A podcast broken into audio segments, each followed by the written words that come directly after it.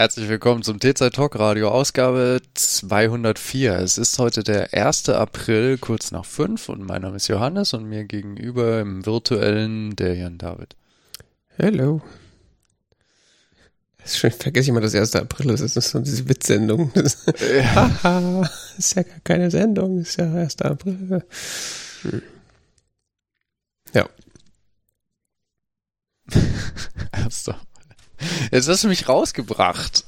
So sprechen wir einmal, ein eins zum ersten Mal, also in, in 200 Jahren T-Zeitgeschichte sprechen wir ab, was wir als erstes Thema besprechen. Ich glaube, das haben wir einmal gemacht, so bei Folge 22 oder so. Bei Und Folge 1 vielleicht.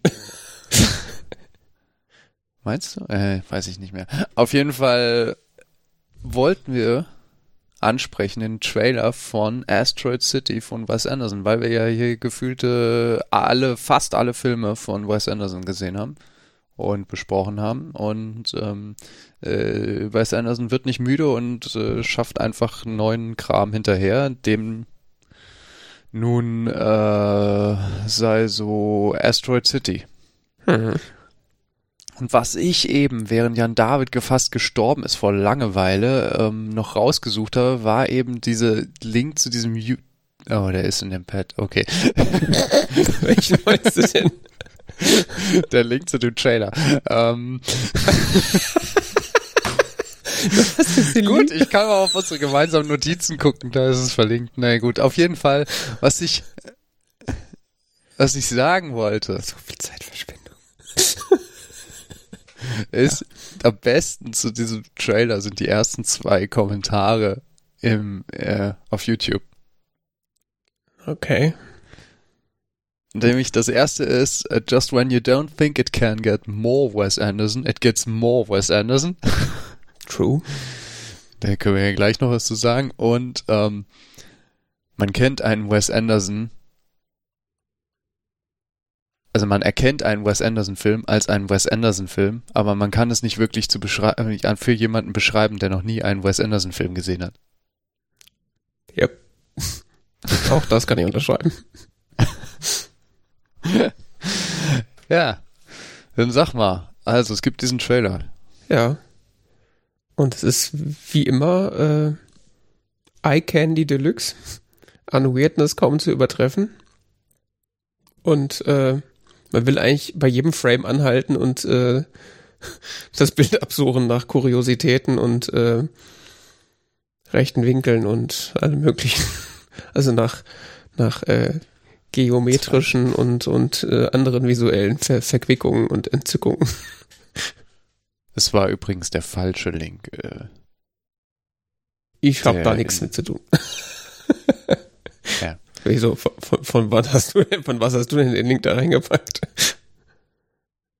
Den, den, der ich da rein, den hatte ich den da rein? Du hast den Trailer da reingepackt, ja. Ja, aber nicht den Link. Sicher? Relativ, ja. Ja, wie auch immer. Hm. Welcher Link war denn jetzt drin? Irgendwas mit äh, Universal Pictures India, keine Ahnung. Oh, okay. Hm, naja. Ja, auf jeden Fall äh, Trailer. Äh, höchst äh, aromatisch, hätte ich fast gesagt. Äh, faszinierende Bilder. Äh, unanständig viele, äh, viele bekannte äh, äh, Schauspieler. Also das ist ja, da gibt es irgendwann gegen Ende so eine, so eine Auflistung von, von wer da alles dabei ist. Denkst du, das, das kann doch nicht euer Ernst sein. Das ist so faszinierend, ne? Also ist hier Jason Schwartzman, gut, der spielt ja quasi in jedem äh, in jedem äh, Wes Anderson Film mit, wo nicht äh, äh, äh Owen Wilson mitspielt. Scarlett Johansson, Tom Hanks, Jeffrey Wright, den habe ich auch erst gar nicht wiedererkannt. Tilda Swinton, Brian Cranston, der ist im Trailer nicht mal zu sehen. In anderen Filmen wäre der 50 15 Sekunden mindestens ah, alleine abgebildet. Kleine Nebenrolle. Edward Norton, weiß ich gar nicht, ob ich den gesehen habe. Adrian Brody habe ich auch nicht gesehen. Doch, der kommt vor. Glaube ich. Steve Carell. Margot Robbie. Margot Robbie, Will, Willem Dafoe habe ich auch nicht gesehen. Jeff Goldblum habe ich auch nicht gesehen. Aber die sind alle dabei. Den muss man nicht sehen, den spürt man schon, dass er dabei ist. Stimmt, das, das erkennt man eigentlich schon in den Farben, dass er drin ist. Und dann, äh, ich, mir fällt ihr Name nicht ein, aber dann sind natürlich auch so komplett neue Gesichter drin, wie äh, diese eine Lehrerin oder was sie ist, die aus Stranger Things. Maya Hawk? Ja, genau. Die spielt damit. Aha. Ich nämlich auch gerade äh, erst gerade drüber nachgedacht, weil ich den, weil ich ihr Bild gesehen hatte. Ähm, das ist ja die aus Stranger Things. Ja. Also das Level an Detail ist schon ist passend dazu äh, ist dann äh, anscheinend nutzt ist der ist der Hauptcharakter, der von Jason Schwartzman gespielt wird, Natürlich. Mindestens Fotograf, wenn nicht Fotografie begeistert. Und äh, hält er eine Kamera in die in die Kamera, haha, ähm, mit der Aufschrift Müller-Schmidt, die aber so gar nicht existiert und äh, das die ganze Analog-Fotografie-Welt ist dann irgendwie so für einen kurzen Moment so äh, abgetaucht und hat danach geguckt, was das eigentlich für eine Kamera ist. Und da gibt es einen schönen Artikel zu äh, auf äh, casualphotofile.com. äh, What's that camera in Wes Andersons latest film? Asteroid City. Und da kann man dann, findet man dann drauf, dass es eine, eine Kiev-Kamera ist, eine, ein äh, Sowjet-Kopie einer Contax-Kamera sozusagen. Aber für den Film nochmal umgebrandet, dass sie in dieses Universum reinpasst. Das ist einfach, ja, faszinierend. Und ich weiß nicht, ob das ob ich mir das einbilde, aber ich habe das Gefühl, die Pastelltöne in diesem Film, das ist diese, die, die Pastelligkeit ist so im, im Photoshop noch, noch mal so zehn Prozent weiter nach rechts gedrückt worden. Das ist äh, unfassbar. Eigentlich müssten einem die Augen tränen bei dieser. Braucht und mehr Pastelltöne. Da, Wahrscheinlich jede, jede Aufnahme vorhin äh, nochmal geprüft, so, mm, da können wir noch dran arbeiten. Da hinten links im Bild ist noch ein Gegenstand, der ist noch nicht im Pastellton. der Himmel ist noch nicht türkis genug. Ja, als ich gelesen habe, Bill Murray konnte leider nicht mitspielen. Hatte leider keine Lust, oder? Nee, er hatte Covid. Ah, okay. Deswegen durfte wahrscheinlich Tom Hanks mitspielen. War Nachrücker. Wer weiß. Ja, ich sag mal so, die, Gru die Grumpy Grandfather-Rolle, die da in dem, in dem Film porträt porträtiert oder die das zumindest der Trailer so zeigt, das wäre auch gut eine äh, Bill Murray-Rolle, könnte ich mir gut vorstellen. Ah. Ja, ich habe den Trailer, glaube ich, mittlerweile vier oder fünf Mal geguckt. Das ist einfach, ja, Eye Candy, kann man nicht mehr. Also es, und wenn ich es richtig sehe, natürlich auch auf Kodak-Film gedreht und zumindest irgendwo bei im Trailer ist irgendwo ein Kodak-Logo zu sehen. Natürlich. Ja, gut, ich meine, wenn du quasi deine, deine, deine Frames mit Zirkel und Geodreieck planst, dann kannst du es auch mit Film machen. das ist ja eh alles quasi festgegossen. Aber irgendwas, können wir irgendwas dazu sagen, worum es eigentlich gehen soll in dem Film? Wissen wir dazu irgendwas? Es wirkt für mich irgendwie wie so eine Retrofuturismus-Geschichte. Also irgendwas passiert in einer Stadt, die heißt Asteroid City und die spielt in einer retrofuturistischen Zukunft vielleicht, weil da Das ist irgend so eine Convention, ne, habe ich gelesen.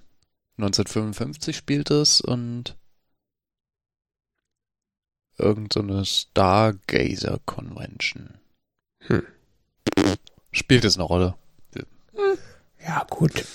Es wirkt für mich irgendwie wie so ein Paralleluniversum, ehrlich gesagt. Ja, keine Ahnung. Irgendwas von Meaning of Life oder so, hab ich gelesen. Na gut, das ist ja. Gibt's ja öfter, ne? Ja, Wes Anderson-Film halt. Ja. Am Ende erf- erfreut man sich eh nur an den Farben und wie Man weiß gar nicht so richtig, worum es eigentlich genau ging und äh, Hauptsache herrlich absurd.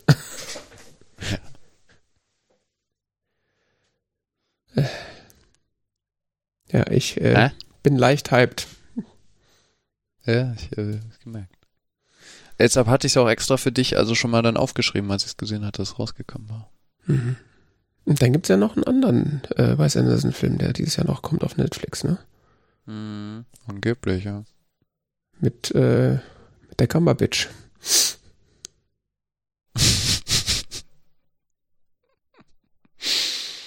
Ne? Hm. Ja, darüber weiß ich noch gar nichts, keine Ahnung. Ja, ich Also auch nicht. Irgendwas mit Direct to Netflix oder so. Ja, habe ich jetzt irgendwo gelesen, Netflix will ja jetzt mehr in Qualität investieren, nicht mehr so viel Quantität. Hm. Also nicht mehr alle drei Tage einen Film mit äh, Anna de Armas und, und äh, Ryan Gosling rausbringen, der irgendwen Quatsch enthält. Äh, wo wir gerade bei äh, interessanten Videos sind, übrigens, das fällt mir, jetzt weiß ich auch wieder, worüber ich noch reden wollte. Und zwar, äh, kennst du Everything is a Remix? Ich weiß, dass das mal äh, ein, dass das so eine Videoreihe war. Das ist Ja, das war vor, boah, 15 Jahre. weiß ich nicht, zehn Jahren oder so. Hm. So ein, hat der, hat der Kirby Ferguson, also ein Filmemacher aus, aus den USA, oder ist er aus Kanada? Nordamerika auf jeden Fall, ähm, der hat äh, ein, äh, diese Filmreihe damals angefangen, hatte darüber geredet, ja, Everything is a Remix, Memes, wie hängt alles so zusammen, dass eigentlich jegliche Kulturprodukte nur eine Reproduktion von vorangegangenen sind und äh, so quasi eine große philosophische Betrachtung des Phänomens, was man in Literaturwissenschaft unter Intertextualität kennt und so weiter. Der ganze Roland Bartschüssel halt, ne? Jo. Ähm, Kirby Ferguson hat eine ziemliche Karriere, nachdem er das er hingelegt, nachdem er das erste Video veröffentlicht hatte. Also hat äh, international Vorträge gehalten, keine Ahnung was, war für ihn eine interessante Reise. Er hat das Video, äh, die, er hat dann mehrere Teile dazu gemacht zu diesen Videos. Das letzte hat er, glaube ich, vor gar nicht allzu langer Zeit veröffentlicht. Den vierten Teil, da geht es auch um KI und sowas. Mhm. AI. Mhm. Ähm, und, und KI-Kunst vor allen Dingen. Mhm. Was ja auch irgendwie ins Thema passt, weil ja KI-Kunst letzten Endes das auch nur tut, eben Dinge remixen, die schon da sind. Ja. Ähm, was er auf jeden Fall jetzt dieses Jahr noch gemacht hat, er hat quasi so ein, er hat das nochmal die Videoreihe zusammengeschnitten zu einem großen Werk und äh, das Ding geht jetzt eine Stunde insgesamt. Ist quasi äh, Dokumentation, Reportage, philosophische Betrachtung, Essay, was auch immer, wie man das betrachten soll. Es ist sehr gut sehbar. Also es ist total spannend. Es geht eben, fängt an mit solchen Betrachtungen, mit äh, wo kommt das zum Beispiel her, dass wir gegenwärtig in unserer Kultur so häufig Dinge remixen und dieses, äh, was man im Hip-Hop Sampling nennt, ähm, Soundschnipsel zu neuen Dingen zusammenbauen, wie wir jetzt Bilder zu neuen Dingen zusammenbauen, Dinge überhaupt so zusammenbauen. Ja. Dass das so definierend ist für unsere aktuelle Kultur, das arbeitet er eben in diesem Video heraus und da gibt es jetzt, wie gesagt, diese Definitive Edition.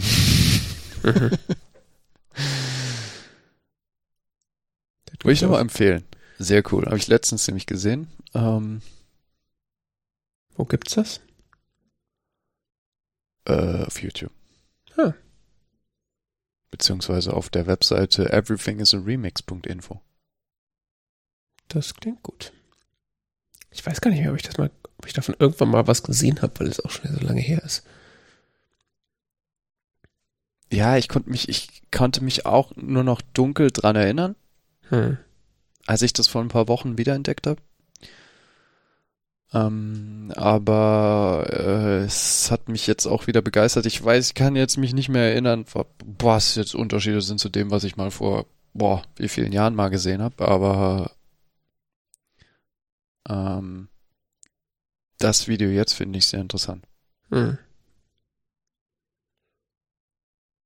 Cool, cool, cool. Also sich sowas wie Memes und sowas interessiert und Mhm. ist das sehr interessant. Muss ich mir mal angucken. Und du kannst T-Shirts kaufen mit Everything is a Remix. Mhm. Wenn sie hübsch sind. Ja, äh, bleiben wir im Kulturbereich.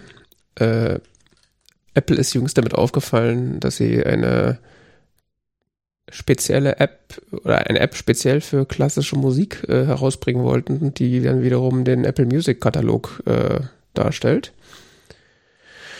Und äh, ja, die ist jetzt vor wenigen Tagen rausgekommen, ist eine App le leider bisher nur für iOS, ähm, die den Apple Music Katalog vorrangig äh, den klassische Klassikinhalt der, vom Apple Music Katalog äh, darstellt und ganz anders, das heißt jetzt ganz anders, besser aufbereitet als die normale Apple Music App.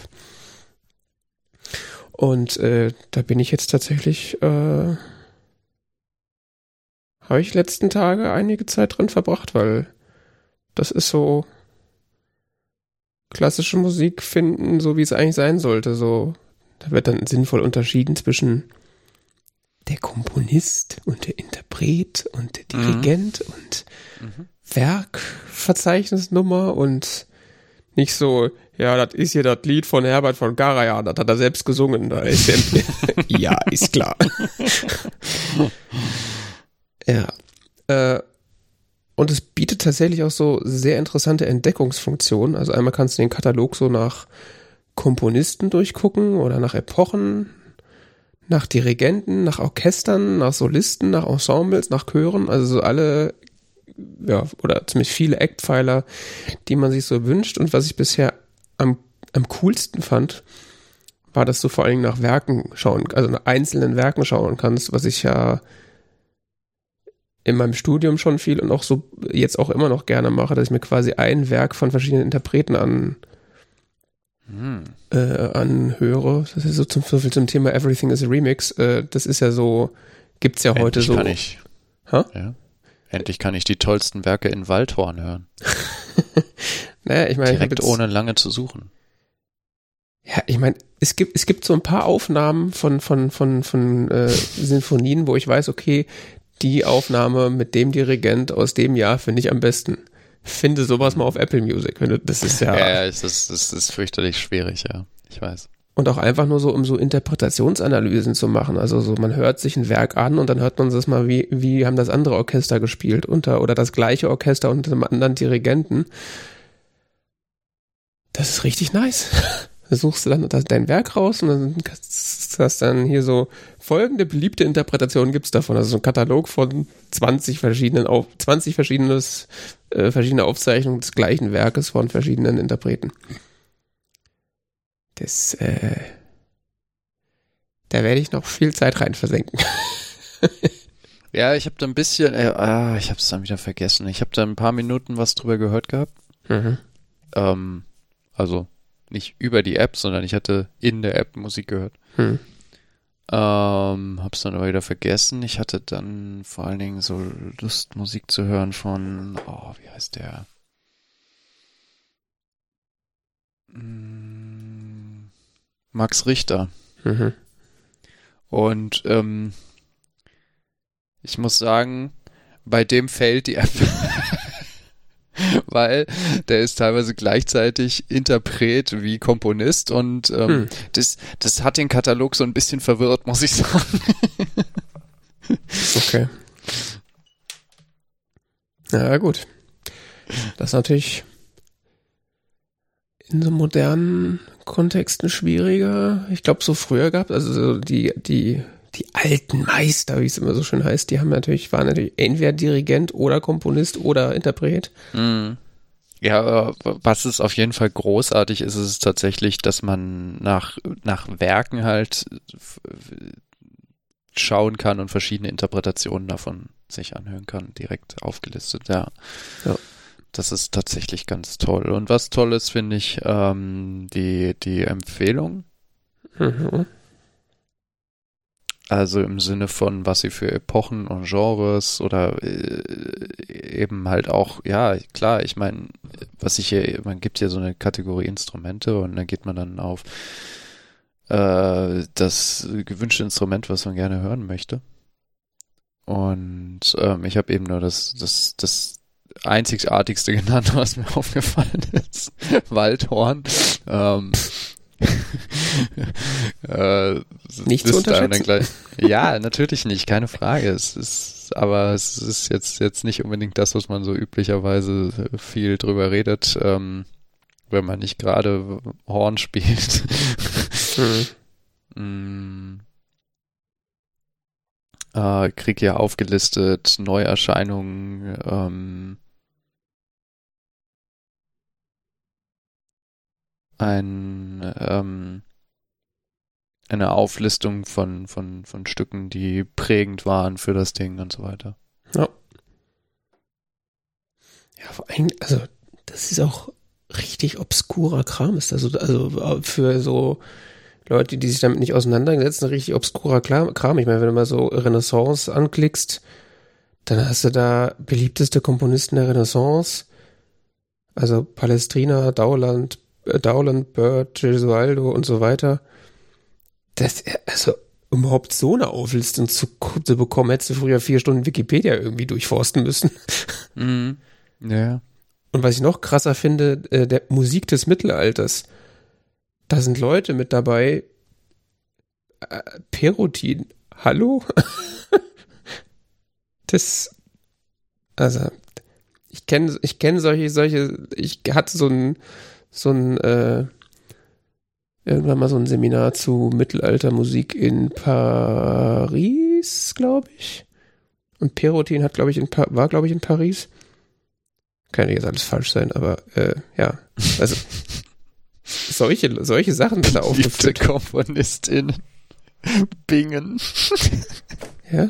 Hildegard von Bingen. Oh, krass. Ja, ja funktioniert super. Gut, dass der Hildegard von Bingen so weit vorne ist. Von der Vogelweide, ja. Wollte schon immer mal die großen Werke von von der Vogelweide hören. Ja. Ist von dem überhaupt irgendwas tatsächlich notentechnisch überliefert? Von der Vogelweide, was ist das denn? Auch unter Mittelalter, aber es gibt da überhaupt Überlieferungen von Noten? Also von, von, also was heißt Noten von. Vom Walter. Weißt du das? Hm, der, nee, also bei ihm weiß ich es nicht. Es, gab, es sind äh, auch noch andere so äh, schöne Menschen. Neidhart. Weiß ich nicht. Oswald. Ja, genau. Mhm. Ah, Oswald von Wolkenstein. Ja, ja, den, bei dem weiß ich es tatsächlich, dass der auch komponiert ja, hat. Ja, ja, bei dem weiß ich, ja, was heißt komponiert? Also es sind halt also einzelne, ähm, es sind einzelne Stücke von ihm tatsächlich überliefert. Das, das weiß ich definitiv. Ich habe eine Hausarbeit über ihn geschrieben, aber Neidhart, boah. Müsste man mal gucken. Ich habe auch schon Fehler gefunden, so ist es nicht. Ja, ja, gut. Der hat ja die, die, die, die Knight hat zum Beispiel die Texte hier geschrieben, die hier. Hm. Da unterscheidet er anscheinend halt nicht zwischen äh, KomponistInnen und AutorInnen. Hm. Ja, da ist auf jeden Fall noch Verbesserungspotenzial, aber es ist auf jeden Fall auch schon mal ein Riesensprung im Vergleich zu diesem Schund. Den ich wollte es jetzt nicht kritisieren oder so. Ich finde es nur spannend, wo, wo das System halt bricht und daran kann man sehen, wie es ausgerichtet ist. Ja, ist halt von der modernen Popmusik quasi dann langsam ausdifferenziert zu den deutlich verzweigteren Kategorien der, der frühen Musik ist halt, ja, ne, ist halt, gibt halt mehr Kategorien. Also das diese vereinfachte Darstellung von Musik, so es gibt einen Interpret, Punkt und einen Titel, das ist halt, das funktioniert auch erst seit den 50ern. und auch nur in der Popmusik. Also. Ja, ich habe auch schon äh, so richtige Fehler geguckt, äh, gefunden. Ich habe irgendwie äh, eine Aufnahme von, äh, von Bruckner gesucht und angeklickt von irgendeinem so japanischen Chor und dann war das aber ein anderes Stück. Also es war auch von Bruckner, aber es war das Falsche. Hm. Ah ja, passiert, ne? Ja. Aber so, so was die Discoverability angeht, äh, in diesem Katalog ist da auf jeden Fall schon mal ein großer Schritt getan und ich bin ja, ich hätte ja schon weinen können vor Glück, dass man überhaupt den Titel eines Stücks komplett lesen kann, dass man nicht so eine Viertelstunde warten muss, bis der so durchgelaufen ist. mm. Hast du irgendwas ja, gehört von wegen, ob das für andere Systeme mal rauskommt? Ähm, äh, außer jetzt nur für iOS, also Entschuldigung, für iPhone? Ja, das gibt es ja nicht mal für iPad, soweit ich weiß. Keine Ahnung. Äh, ich ich wünsche mir, dass da noch mehr kommt. Also ich, mindestens mal für den Mac will ich das auch haben. Und ich meine, Apple bietet diesen Katalog ja auch für, für Web und für, für Android an. Also, weiß gar nicht, gibt's auf. Kann man auf Windows? Ja, auf Windows gibt's auch noch iTunes, da müsste doch auch Apple Music drin stecken. Oh, ja, das sieht gibt's so aus. iTunes noch auf Windows? Ja, ja, da gab's letztens sogar ein Update. Das gibt's immer noch? Ja, ja. iTunes? iTunes lives on on Windows, ja. iTunes für Windows 10 laden, ach ja. Naja, die haben ja jetzt auf macOS diese Finder-Integration, die können sie, haben sie natürlich auf dem, auf dem, auf Windows nicht. Ja, ja, klar. Da war es wahrscheinlich einfacher, iTunes für Windows einfach weiterlaufen zu lassen, anstatt nochmal was Neues zu schreiben. Ja. Ja, auf jeden Fall, äh, die Classic-App hätte ich auch gerne für andere Systeme, auf jeden Fall. Also. Und wenn es nur ein Webview ist, also. Ich höre auf der Arbeit sowieso viel, wenn ich Musik höre, über, über, äh, über den Webview von Apple Music. Ach ja. So. Brauche ich meine Apple-ID nicht auf meinem Arbeitscomputer eintragen. Und äh, ja, da so eine Klassik, so ein Klassik-Layer oben drüber, hätte ich, würde ich sofort nehmen. Aber kann ja noch kommen. Finde ich auf jeden Fall cool. Genau. Dann haben wir auch äh, immer wieder über Browser gesprochen äh, in letzter Zeit. Hm. Und unter anderem auch über den Arc-Browser für macOS, den ich ja jetzt mittlerweile fast zu 100% adaptiert habe und benutze. Ähm und wir hatten auch kürzlich darüber gesprochen, dass ja auch irgendwie sinnvoll wäre, dass es den auch auf iOS gibt, so wegen Tab-Syncing und so weiter. Und siehe da, auch jetzt kürzlich vor wenigen Tagen ist äh, der Arc-Browser für iOS rausgekommen. Habe ich mir auch direkt runtergeladen und dann entschieden, ach, nee, doch nicht. es, äh, ja, The, The Verge hat darüber auch einen Artikel geschrieben. Die Überschrift sagt im Grunde schon, Arc's Mobile Browser is here and it's not really a web browser at all. mhm. It's a companion app. It's a sidebar. It's definitely not, not trying to replace mobile Safari, at least not yet. Also es machst sie auf und dann hast du halt deine Tabs, die du im Desktop Arc aufhast, hast du dann da auch und dann kannst du die anklicken, dann kannst du da rein. Du kannst auch tatsächlich browsen, aber das ist so sehr bare bei uns alles. Das ist kein full, full featured Browser in irgendeiner Weise, Art und Weise. Also ich hoffe, da machen sie noch was, weil ich hätte ja auch gern einen Browser auf, auf iOS, der, der Extensions kann, so wie der Orion Browser, nur der entwickelt sich ja irgendwie nicht so richtig weiter.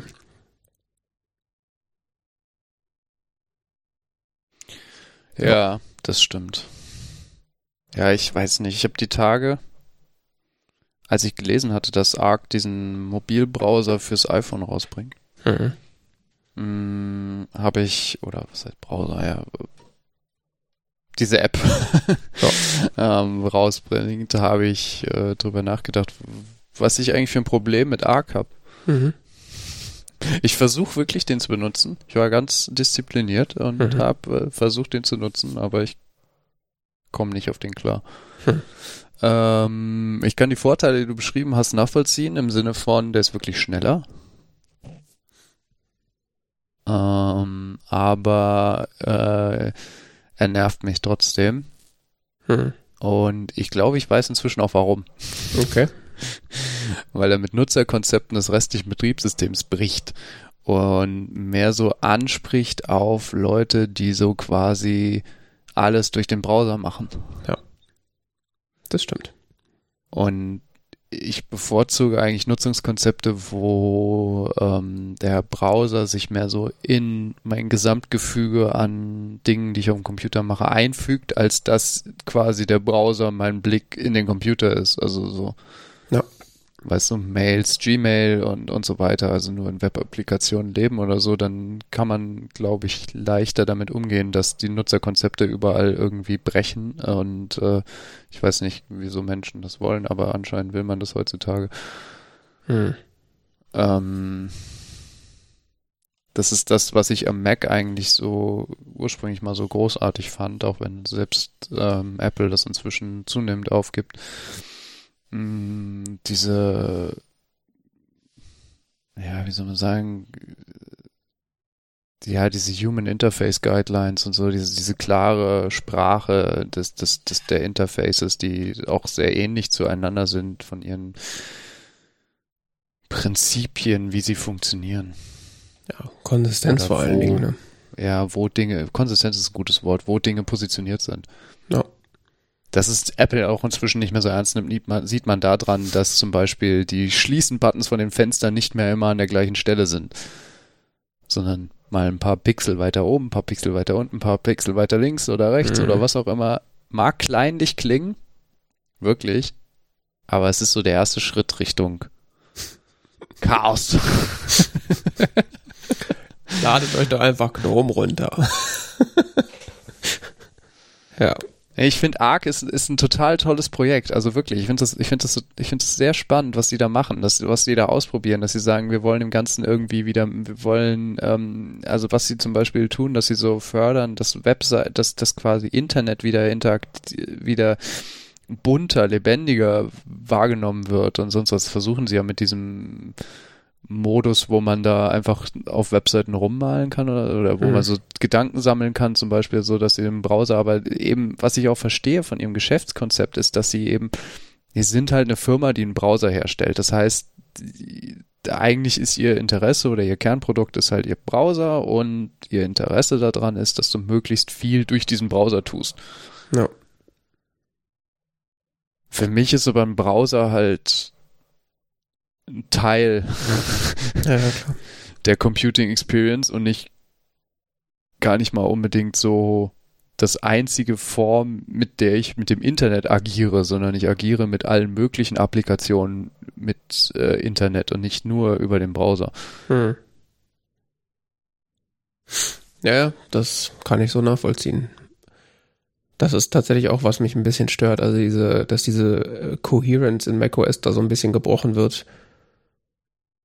Äh, was Ich tue mich damit sehr schwer inzwischen. Ja. Also ich muss sagen, privat tue ich mich damit auch fast schwerer als auf der Arbeit, auf der, weil ich auf der Arbeit gefühlt auch so zu 90 Prozent im Webbrowser unterwegs bin. Also sei es jetzt im Ticketsystem oder in anderen Ticketsystemen oder weiß ich nicht, in, in irgendwelchen Backends von irgendwas.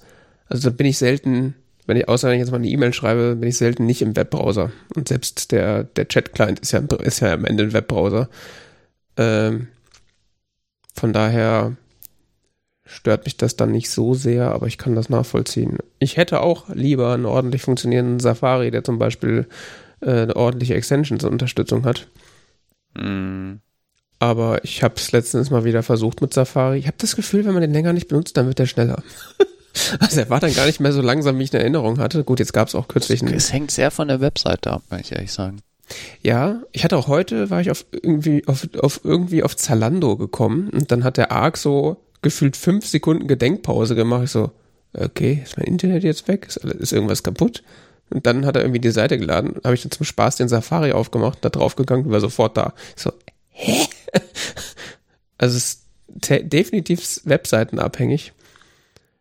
Aber ich ertrage das nicht, dass da irgendwie zwischendurch Werbung durchkommt. Also ich will, das, um uBlock Origin kommt einfach nichts drum herum. Das ist einfach so viel besser als alle Adblocker-Kombinationen mit Pi-hole und weiß der Geier was.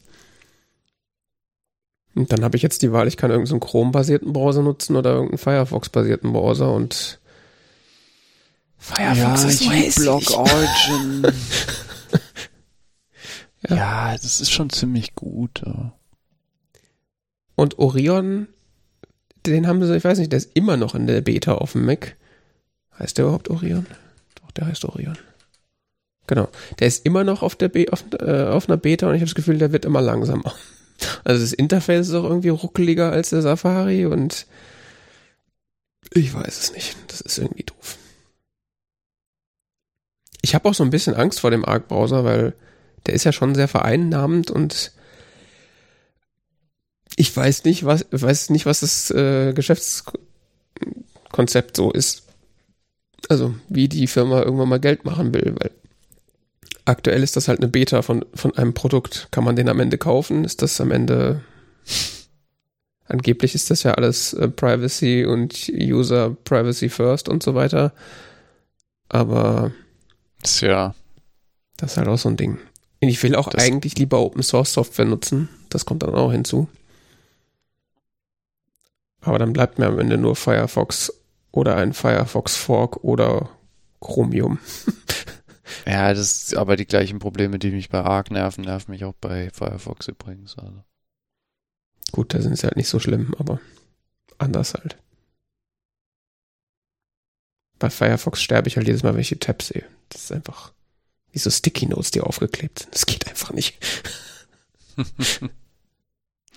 ich komme einfach nicht um Safari rum. Also. Es sei denn, der würde jetzt wirklich sehr viel langsamer werden.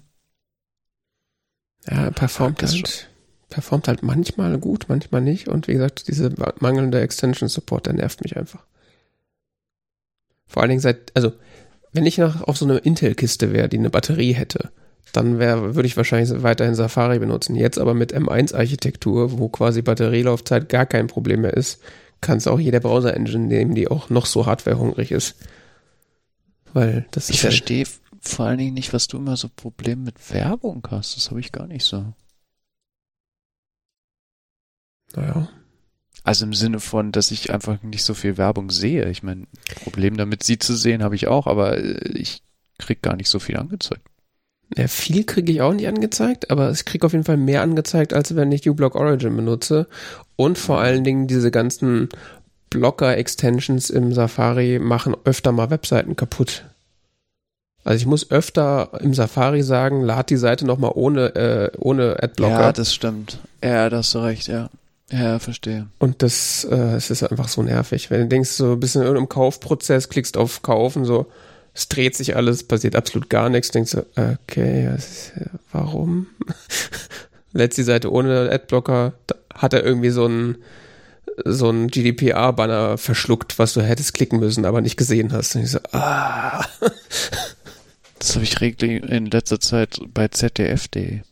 Ja, da hatte ich das auch so oft. Du musst dann immer immer neu laden ohne Inhaltsblocker. Ja, ich möchte nicht von euch illegal getrackt werden. Vielen Dank. Und dann konntest du da Sachen angucken. Das ist einfach so lächerlich. Mm. Ich bezahle den Scheiß schon. Hört auf, mich zu tracken.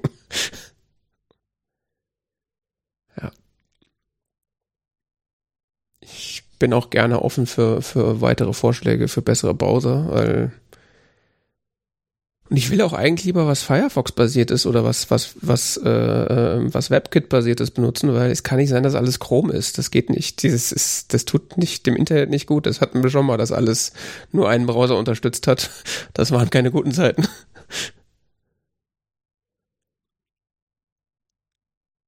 Na. Okay. So viel dazu.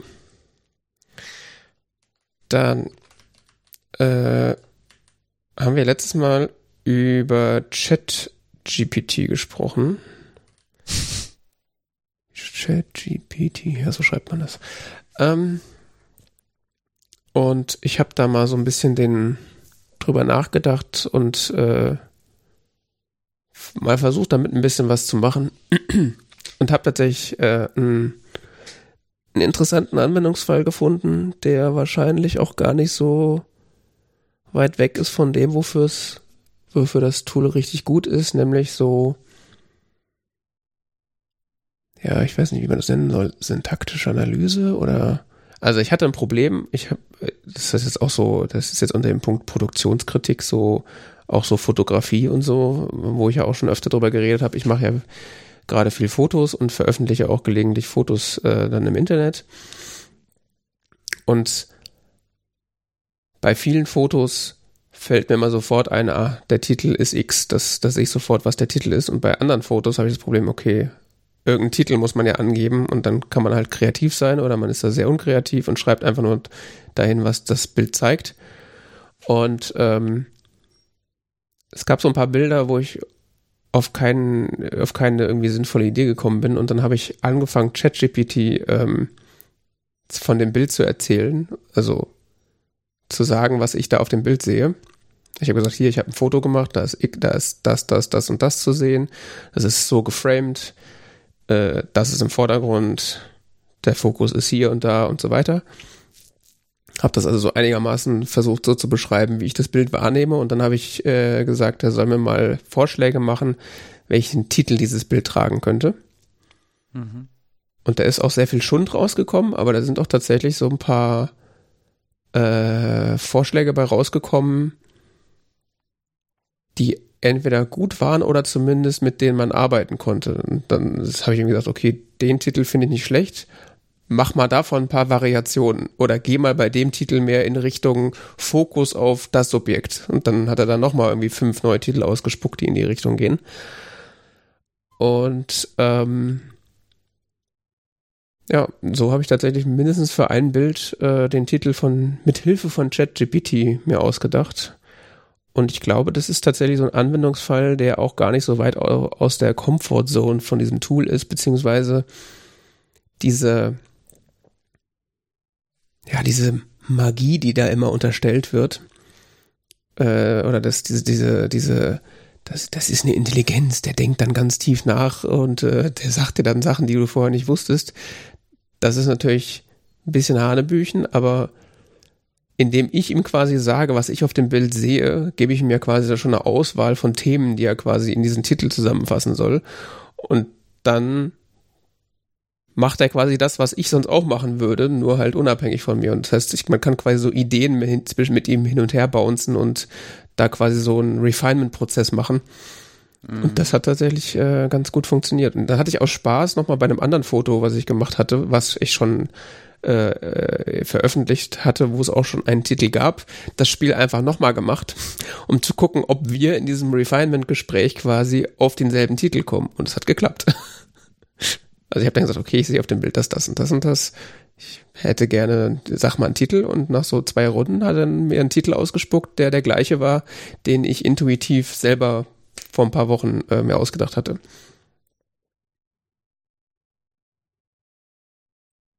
Das heißt, du hast dich erfolgreich ersetzt oder was, oder?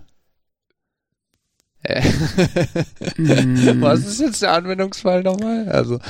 Also mein Anwendungsfall in dem Sinne ist, wenn ich mir einen Titel für ein Bild überlegen muss, aber auf keine sinnvolle Idee komme, dass ich mir ihm von ihm quasi Ideen geben lasse, aufgrund Aha. Aufgrund ja. der Datenbasis, was ich quasi auf dem Bild sehe und weil ich mir auch nur das beschreiben kann, was ich wichtig finde, kann ich auch relativ sicher sein, dass da quasi äh, nur nur Dinge in dem Titel enthalten sind, äh, über die über die ich auch nachgedacht habe sozusagen. Ja. Ja.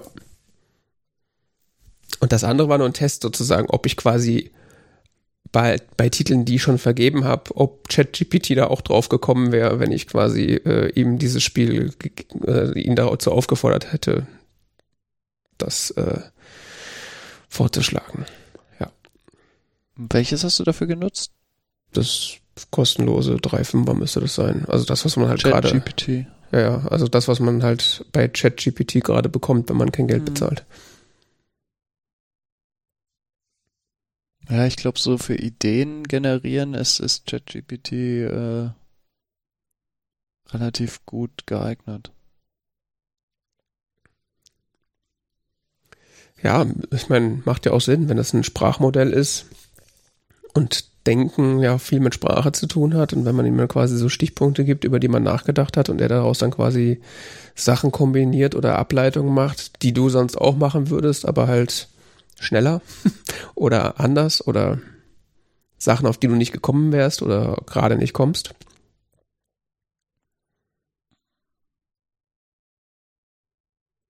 Das war.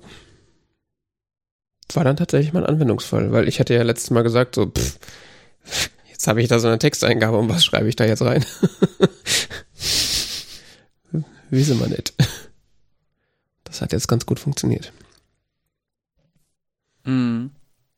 Ja, ja, ich habe die Tage auch so einen Guide gesehen, How to Use AI to Do Practical Stuff von Ethan Mollick. Ähm, der ist Professor an, in, für irgendwas mit BWL im weitesten Sinne. Mhm. an der, in, in, an der Wharton School of äh, Economics, soweit ich weiß, ist es, ist es, heißt sie so, äh, in Pennsylvania. Mhm. Ähm, der schreibt auch über AI und sowas in seinem Blog Schrägstrich Newsletter und der hat dann zusammengefasst, wofür man momentan diese Large Language Models eigentlich ganz gut benutzen kann. Also ChatGPT, Bing AI, Google Bard. Mhm. Ähm, und halt sowas wie Stable Diffusion. Beziehungsweise mit Journey und so, also Bilder generieren, äh, Ideen generieren, Videos machen, Unterstützung beim Coding. Mhm. Da geht ja auch gerade Microsoft stark in, äh, mit ihrem, wie heißt das Ding, Copilot in GitHub. Mhm. Ähm, weil ich da auch sehr unterschiedliche Dinge drüber gehört und gelesen habe. Also die einen, die sagen, es ist quasi, ja, wir werden keine Entwickler mehr brauchen. Mhm. Ähm, ein bisschen mit schmunzelnden Unterton Gegenargument war, äh, man muss der AI klar und vernünftig beschreiben, was man für Anforderungen hat, damit sie vernünftige Ergebnisse liefert. Und dann jemand so, we are safe, we are safe. ja. Ähm, kann eh keiner.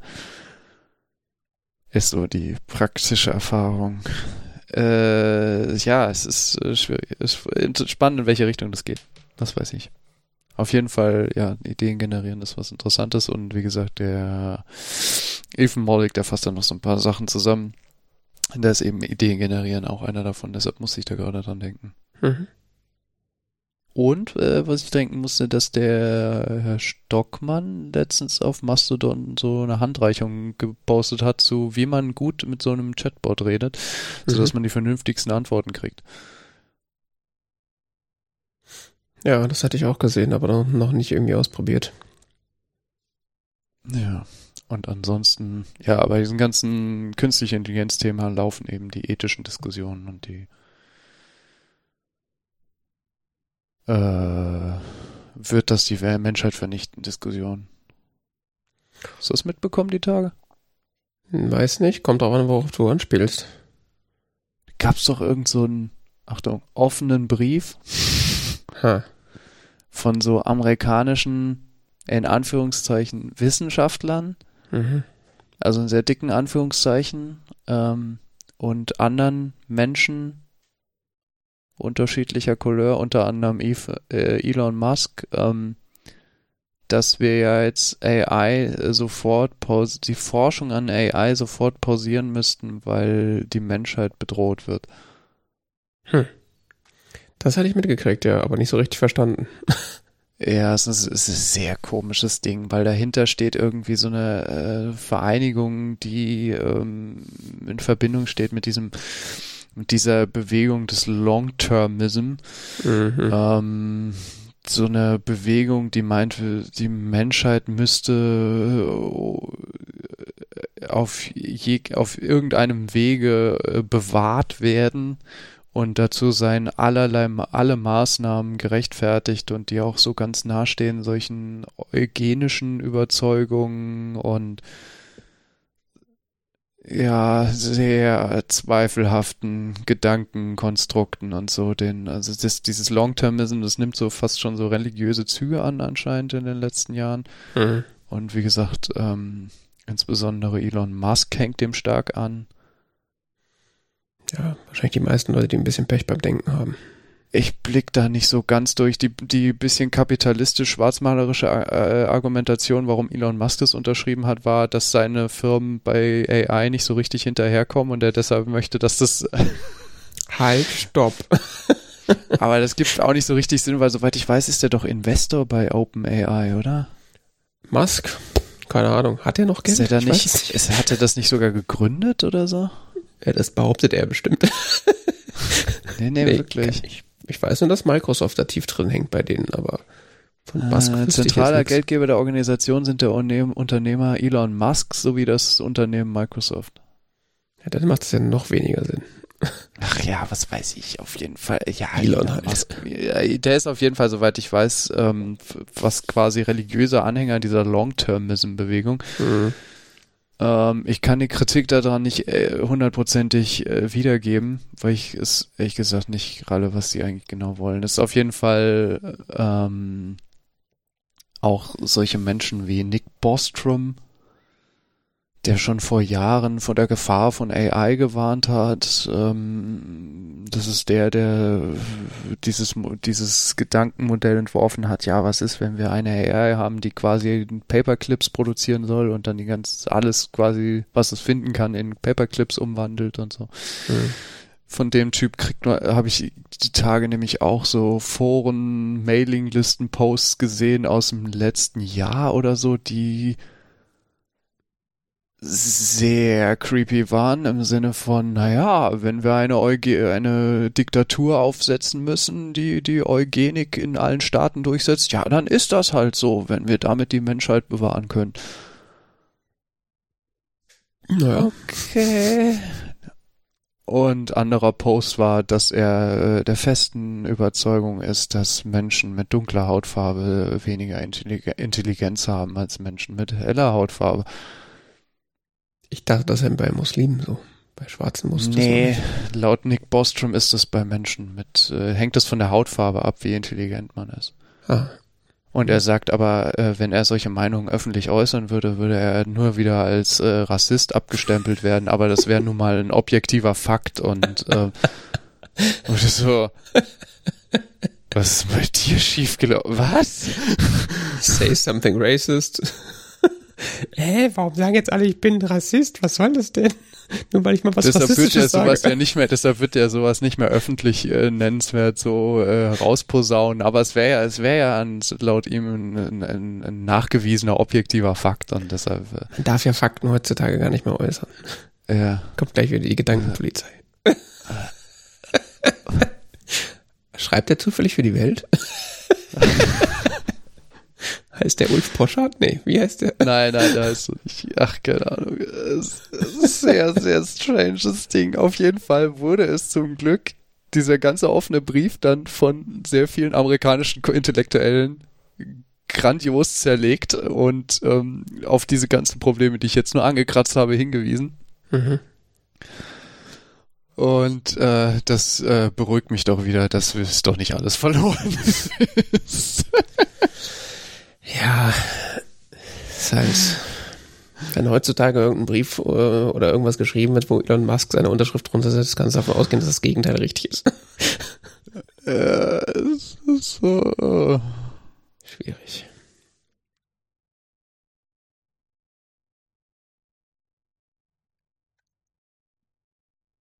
Ja.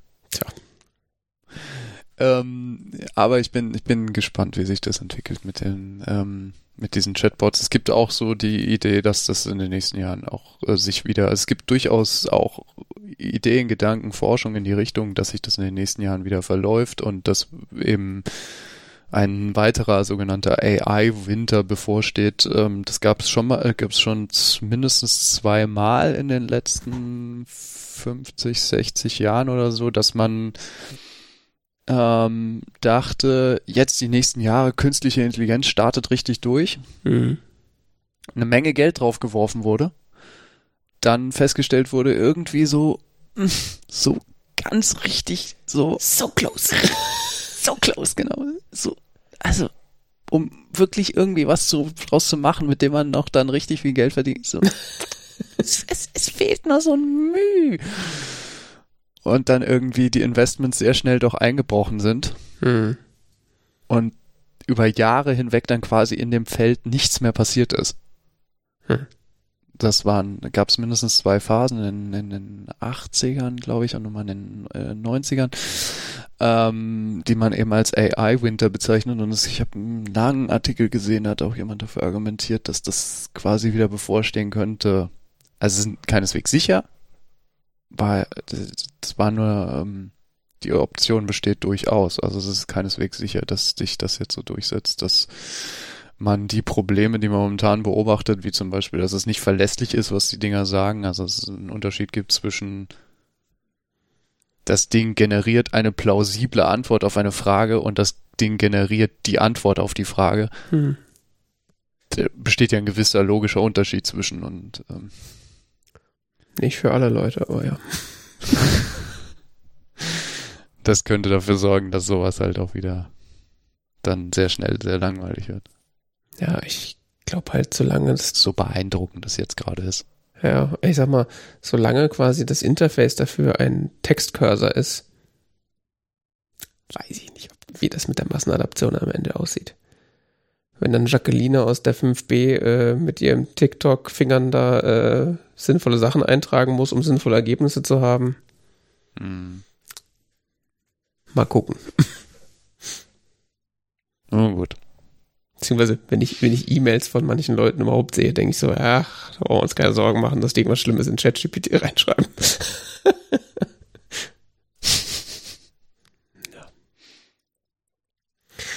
Gut, du hast äh, Fernsehen geguckt. Ja. Nächstes Thema. Mhm. Nein, ich habe äh, den, ich habe die, äh, ich kann das ausführen. Ähm, ich habe die Fernsehserie gesehen namens The Last of Us. Mhm. Sagt ihr was? Mhm. Wird ja gerade äh, überall durchgereicht und alle wollen Pedro Pascal ablecken. Echt? Mhm.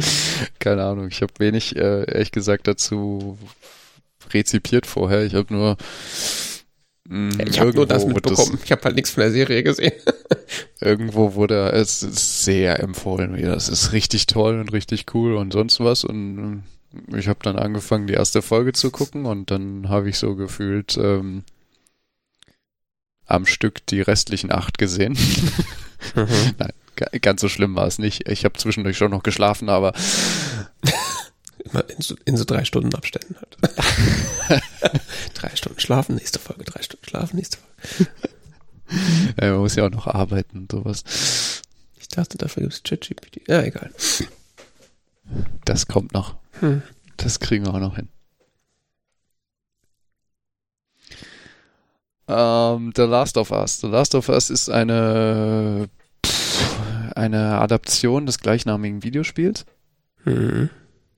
Und zwar des ersten Teils äh, des gleichnamigen Videospiels. Das, äh, das Videospiel The Last of Us gibt es mehrere Teile. Ähm, der erste Teil ursprünglich erschienen für die PlayStation 3. Ähm, der zweite Teil, glaube ich, für die PlayStation 4. Lass mich nicht lügen, keine Ahnung, irgendwie so in dem Dreh. Ähm, die Serie adaptiert den, den ersten dieses erste Videospiel und zwar äh, ziemlich exakt. Mhm. Also die komplette Handlung dieses ersten Spiels und erweitert die Handlung noch an ein paar Punkten, soweit ich das mitbekommen habe, um schmückt es ein bisschen aus und ähm, so ein, verändert Kleinigkeiten. Mhm. Ähm, The Last of Us ist eine angesiedelt in einer, ja, wie soll man sagen, postapokalyptischen Welt. Zombie-Apokalypse, oder?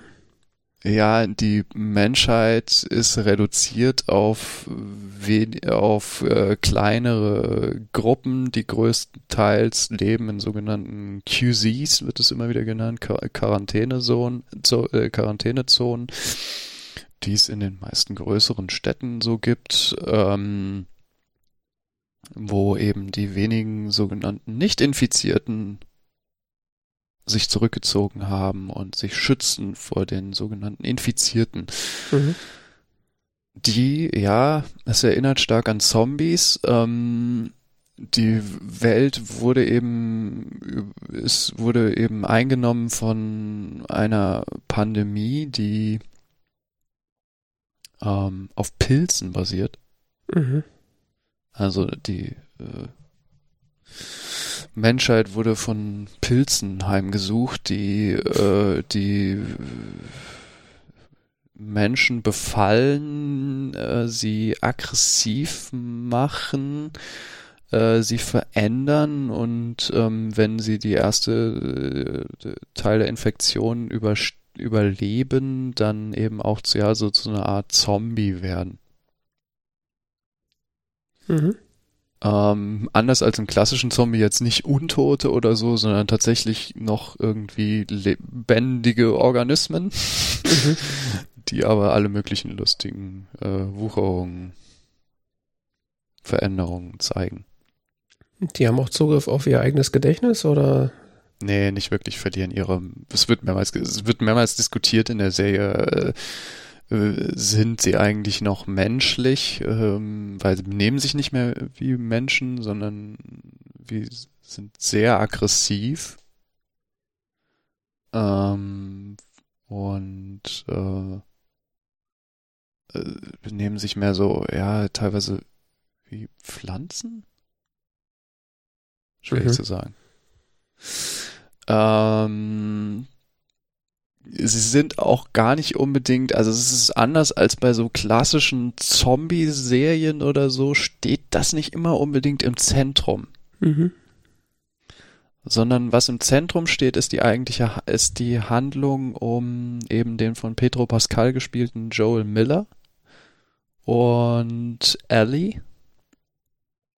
Denn ähm, Joel ist ein, ein ein Schwarzhändler, der in dieser Welt lebt. Also wir, ich glaube, die erste Folge beginnt eben an dem Tag, an dem quasi diese, diese Pandemie ausbricht, quasi zeitgleich auf dem Planeten ausbricht, ähm,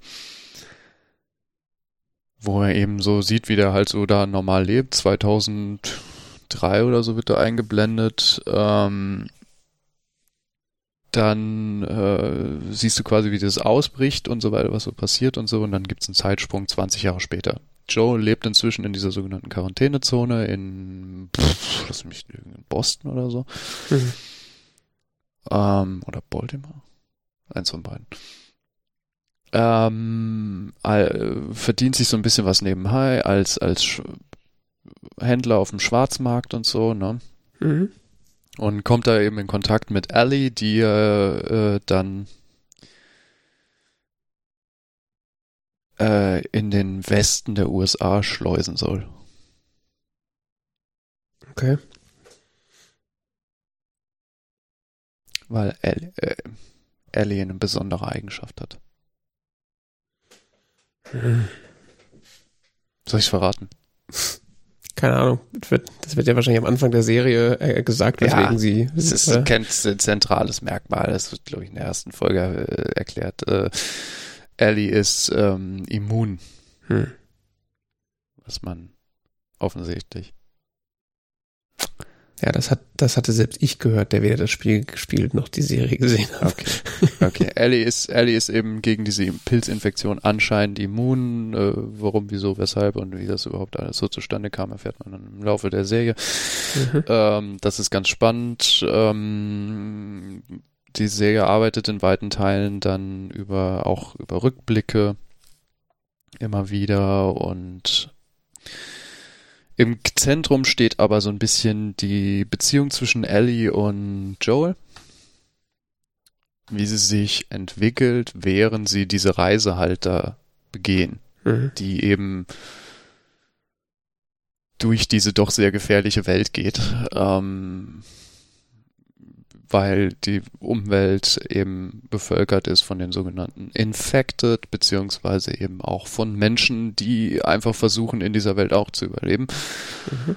Ähm, Infected sind da gar nicht mal unbedingt immer so ihr Kernproblem. Die tauchen immer mal wieder auf, aber die sind nicht in allen Folgen irgendwie so das Kernproblem oder so. Es ist nicht so eine so klassische Zombie-Serie, dass so die Horden dauernd auf sie losrennen und so.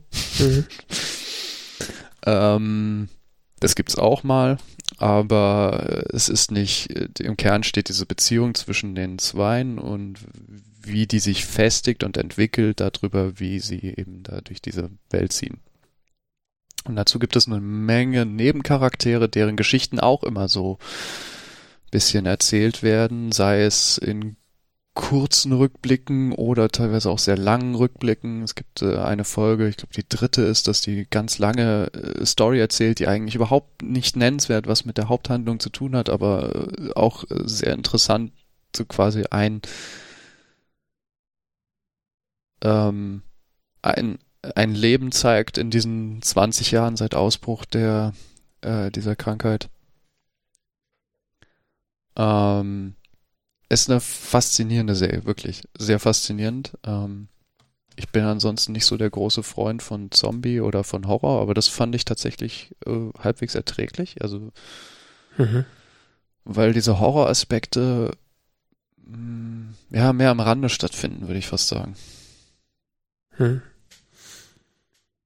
gibt es auch, ist dann auch unangenehm, fand ich, aber die anderen ähm, Teile sind dominant und äh, auch deutlich interessanter. Okay. Und Pedro Pascal ist großartig. Meinst, äh, selbst wenn man sein Gesicht sieht, ist er gut. Ja, ist noch tausendmal besser. Ich meine, bisher kennt man ihn hauptsächlich von The Mandalorian. Ja. Und ähm, auch, ja, glaube ich, soweit ich das gelesen habe, auch bei Narcos mitgespielt. Also das kenne ich aber persönlich nicht. Aber Mandalorian habe ich gesehen, aber da läuft er ja quasi die komplette Serie mit Helm rum und oh. Ich, mein, ich, ich habe ihn in kurzen Videoaufnahmen aus dem amerikanischen Fernsehen gesehen. Der Mann hat wirklich Humor. Also es ist ganz ja. Äh, schrecklich sympathischer Mensch anscheinend. Ähm, und äh, in dieser Serie spielt er sehr differenziert, ganz, ganz großartig diesen Mann, der ziemlich verbittert ist und ähm, ziemlich äh, gezeichnet ist von den 20 Jahren, die er jetzt in dieser Welt da sich durchschlägt. Mhm und ähm, wie er eben trifft auf diese Ellie, die äh, eben so jung ist, dass sie die Welt vor dem Ausbruch der Krankheit nicht kennt. Hm. Okay.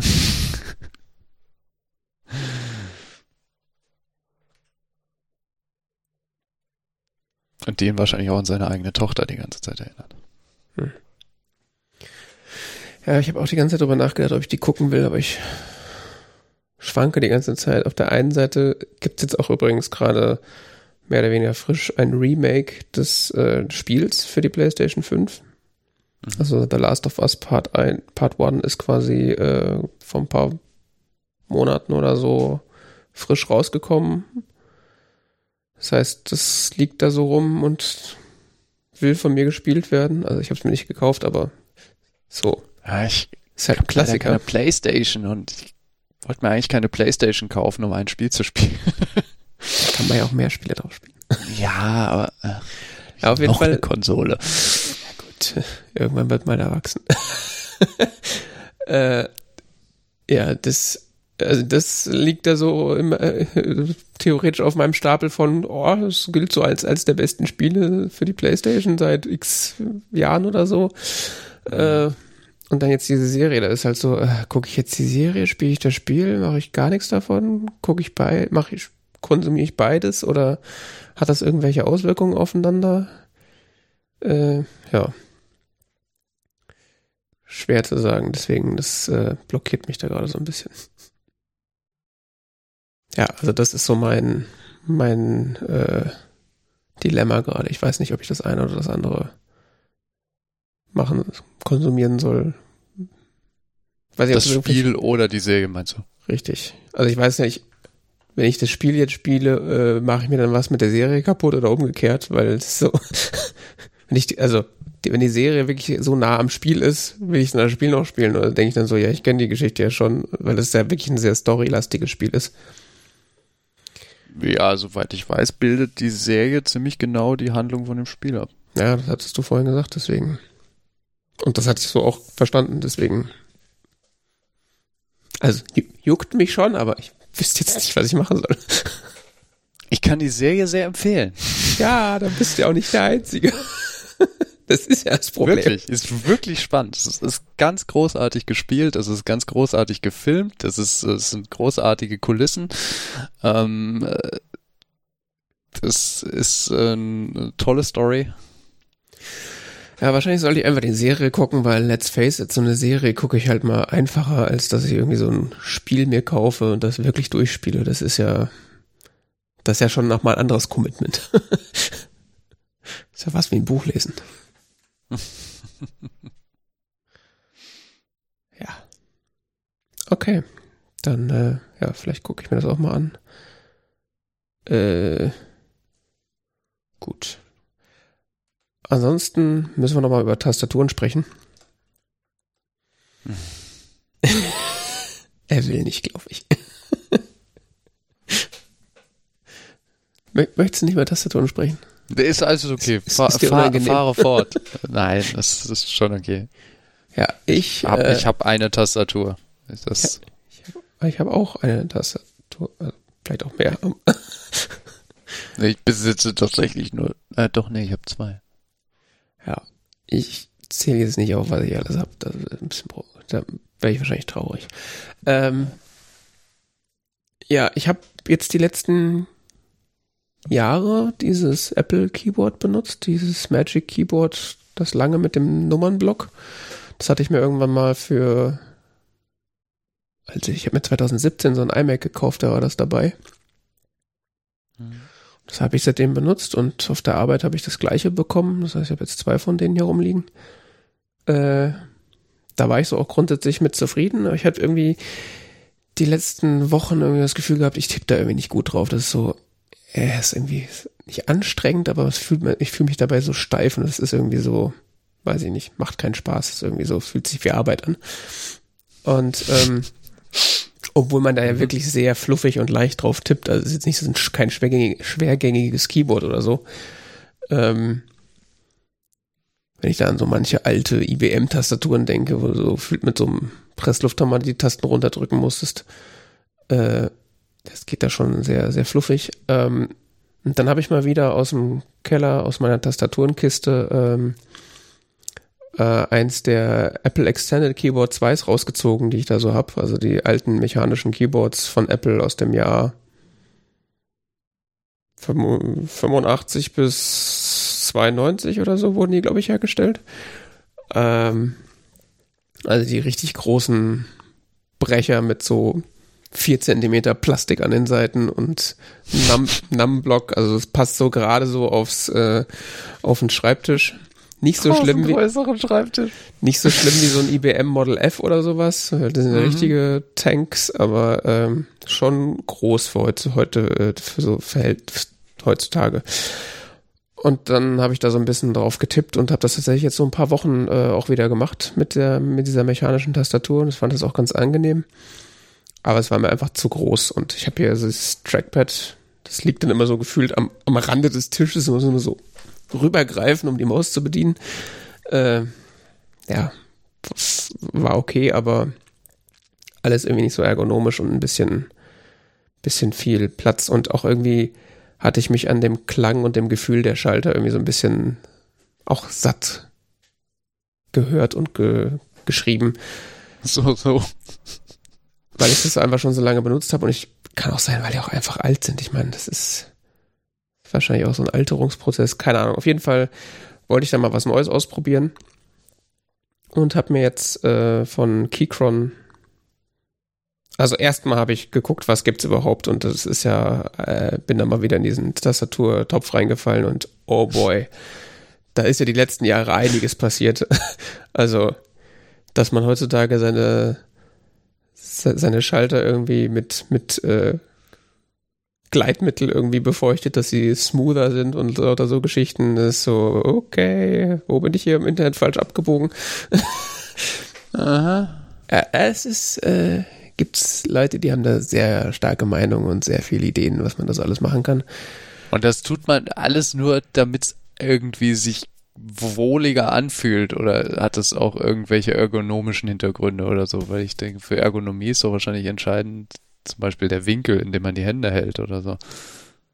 Ja, also gerade dieses äh, dieses diese Lubrication ist vor allen Dingen so für den für Klang und halt fürs Feeling da. Also wenn da halt Klang. So, ja, wenn da halt so ein Schalter gedrückt wird, der halt so wo Metall auf Metall schabt in dem Schalter, dann ist das halt ein anderer Klang, als wenn das quasi äh, mit Gleitmittel bestrichen ist und dann halt das Metall so auf so einer Rutschbahn quasi aneinander vorbei. Ne? Klang und halt auch Gefühl. Also weniger mit Ergonomie, weil dafür ist er dann tatsächlich Winkel und äh, ich sag mal Actu Actuation Force äh, interessant, also bei welchem, bei welcher Kraft der Schalter auslöst. Ja, da kann man sehr viel, sehr viel Geld und sehr viel Zeit drin verschwenden. Ähm, ich bin dann irgendwann mal. Das klingt so ein bisschen nach, nach, weißt du, wie wenn so Auto-Enthusiasten über Mhm. ihre V8-Motoren reden. Ja. Ich glaube, das ist ein bisschen nerdiger noch. Also es noch tief, da gibt es mehr Material für die Tiefe. Ich glaube, das mit dem V8-Motor, das ist so, hey, acht Zylinder, dann macht's Itze, Itze und fertig. Aber ja, das so, ist jetzt deine Wahrnehmung der Szene. wahrscheinlich, ja. Aber so, Also, wobei ich ja jetzt das mit den Tastaturen dann bevorzugen würde, weil das ist weniger planetenzerstörerisch als wahrscheinlich. Wir wissen es noch nicht. Je nachdem, Ja, wie viel davon doch. produziert wird. bin mir relativ sicher, dass allein für die Produktion von so einem V8-Motor mehr CO2 produziert wird als für die Produktion deiner Tastatur. Da kommen auch weniger Und, Abgase äh, auf jeden Fall raus. Beim Betrieb äh, ist ja auch, äh, sagen wir mal so, die CO2-Bilanz deiner Tastatur dann doch eher deutlich geringer als äh, die von dem Motor. da hat sich auf jeden Fall die letzten Jahre so einiges getan, seit ich mich mal damit beschäftigt hatte. Ähm, und einer der Gründe, warum ich damals dann so in die, die Vintage-Route gegangen bin und mir so ein altes Apple-Keyboard gekauft habe, war unter anderem, dass das halt alles so Tastaturen hauptsächlich für so Windows-Nutzer sind. Das heißt, es gibt dann keine richtigen Keysätze und äh, Command und Option ist irgendwie vertauscht und dann brauchst du irgendwie spezielle Software, um das irgendwie wieder gerade zu biegen und eine richtige Tastatur zu haben und die ganzen Media-Tasten funktionieren nicht und so weiter. Das ist alles, war alles ganz schlimm. Das ist Deswegen. eine komische Windows-Taste, ne? Ja, ja, genau. Die haben sie irgendwann eingeführt. Mhm. Genau, und äh, ja, mittlerweile ist da viel passiert. Es gibt äh, mittlerweile Tastaturen speziell für den Mac und es gibt vor allen Dingen aber auch äh, Hersteller, die halt äh, die Mac-User nicht komplett ignorieren. So zum Beispiel Keychron, das ist so gerade so der äh, wahrscheinlich so der Feldwald- und Wiesenhersteller, wo sie alle hingehen, weil das einfach so Preis-Leistungs-Verhältnis, glaube ich, ganz gut ist. Und die Keychron-Tastaturen kommen halt standardmäßig mit dem Mac, mit dem Mac-Layout ähm, beziehungsweise die haben an der Seite so einen schönen Schalter, wo du zwischen Mac und Windows umschalten kannst. Und äh, die, sie liefern auch die Keycaps für Windows mit. Also das heißt, du kannst quasi, wenn du Windows-Nutzer bist, die Tasten, die, die Keycaps runternehmen, die Windows-Tasten drauf machen und, äh, und dann auf den Schalter umlegen, dann ist das wie eine, wie eine Windows-Tastatur. Genau, da habe ich mir dann einen Keychron K8 Pro gekauft. Ja, der Katalog bei Keychron ist ein bisschen schwierig. Es gibt da, äh, kannst du quasi jede Tasten und äh, jede Zahlen- und Buchstabenkombination, die es so gibt, äh, ausdenken. Und es gibt ein Keychron-Keyboard, was, was auch dann so heißt tatsächlich. Ähm, was es halt ist, äh, ist halt ein 10-Keyless Keyboard. Also ohne Nummernblock, aber mit äh, vollwertigem äh, vollwertigem Inverted T äh, ja, Pfeiltasten. Äh, genau, ist kabellos betreibbar, hat äh, Gateron Pro Switches, also so Cherry MX Style Switches, äh, kannst du dann in blau, braun oder rot haben, sprich in clicky, linear oder tactile. Ich habe jetzt die braunen, also die tactile, also die wenig Lärm machen, aber trotzdem äh, ein, ein, spürbaren, ein spürbares Feedback geben, wenn die Taste quasi auslöst. Ähm, genau, die habe ich jetzt tatsächlich seit gestern. Also das ist weniger ein Review als ein äh, ich habe eine Tast neue Tastatur. Aber seitdem ich die jetzt habe, seit gestern Nachmittag, äh, habe ich sehr viel Zeit im Arbeitszimmer verbracht und wollte viel auf dieser Tastatur tippen, weil es irgendwie so sehr angenehm ist. Äh, die klingt äh, etwas, die klingt sehr modern, sprich, sie ist sehr, sehr gedämpft, sehr, ähm, ja, der hat auch diese lubricated Switches, die sind ab, ab, ab Factory quasi lubricated, das heißt, die macht wenig so High-Pitch-Geräusche, ist sehr, klingt sehr gedämpft, aber äh, ja, sehr, sehr nett und ähm, ja, es ist irgendwie so vom Tippgefühl so ein bisschen so, als ob man so von Wolke zu Wolke springt. Das ist so sehr, sehr angenehm. Gucken, was ich dann so in ein paar Wochen sage, äh, wenn das dann so Dauereinsatz war. Aber jetzt so gerade der erste Eindruck ist, äh, ist sehr, sehr nett. Und wie gesagt, Mediatasten, also hat so die ganzen Apple-Tasten, so Play, Pause, lauter, leiser, äh, das ganze Gelärch ist da drauf. Mhm. Das geht ganz gut und vom Preis her ist das so auch nicht teurer als so eine Apple-Tastatur. also im Vergleich zu dem, was Apple mittlerweile für seine, für seine Tastaturen verlangt, kriegt man da richtig was für sein Geld. genau. Ja, ja, dafür kriegst du, also kriegst du Apple, glaube ich, 100 Euro oder so kostet die, ne? Das kann sein, ja. Bei Apple. Und da kriegst du ja immerhin, also wenn du einen Mac hast, dann halt noch so dieses Touch-ID dazu, ne? Das stimmt auf deine externe Tastatur. Das ist schon ganz nett. Mhm. Ja. Naja, ich wollte auf jeden Fall äh, richtige Pfeiltasten haben. Das ist nämlich einer der Gründe, warum ich nie diese kurze Magic Keyboard Tastatur benutzt habe, weil diese Pfeiltasten mich wahnsinnig machen. Weil die ja. ja.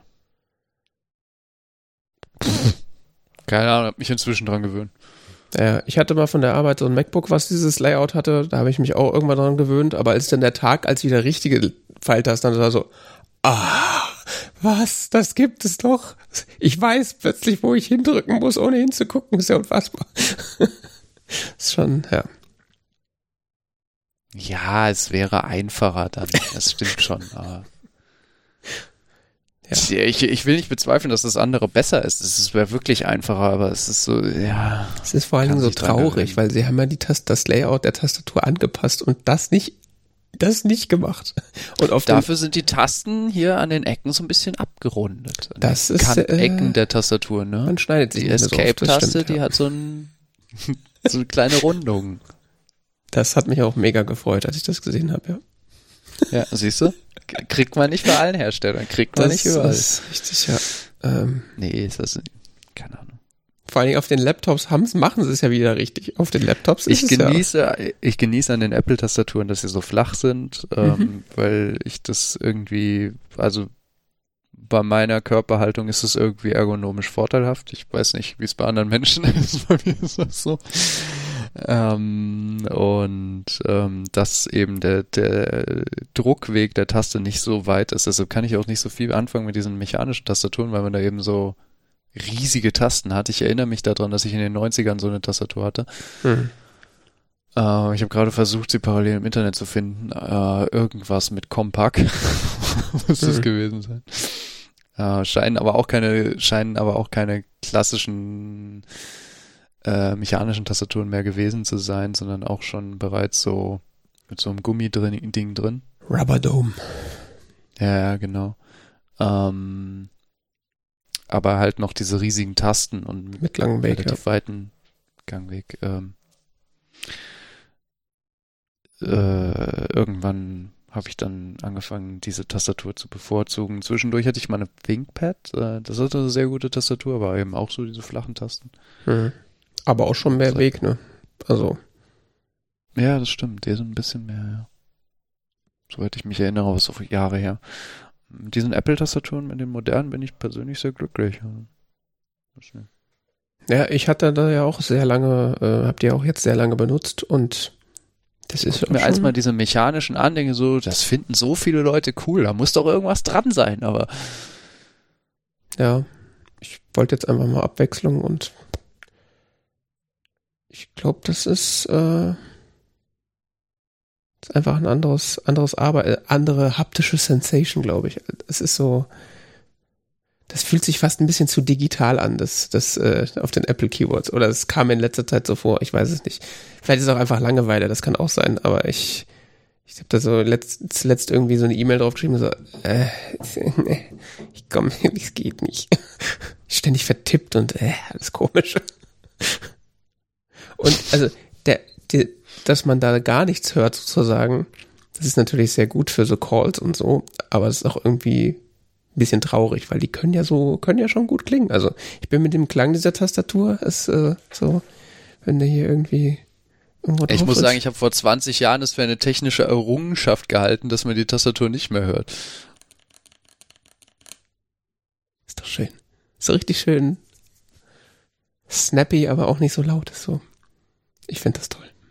Ich glaube, das ist eine Glaubenssache. Das ist auf jeden Fall eine Geschmacksfrage. Mit Glauben hat das, glaube ich, nicht so viel zu tun. Entweder ist einem das wichtig oder halt nicht. Und nee, nee, ich verstehe es schon. Ich will es ja gar nicht schlecht reden. Aber es ist halt, ja.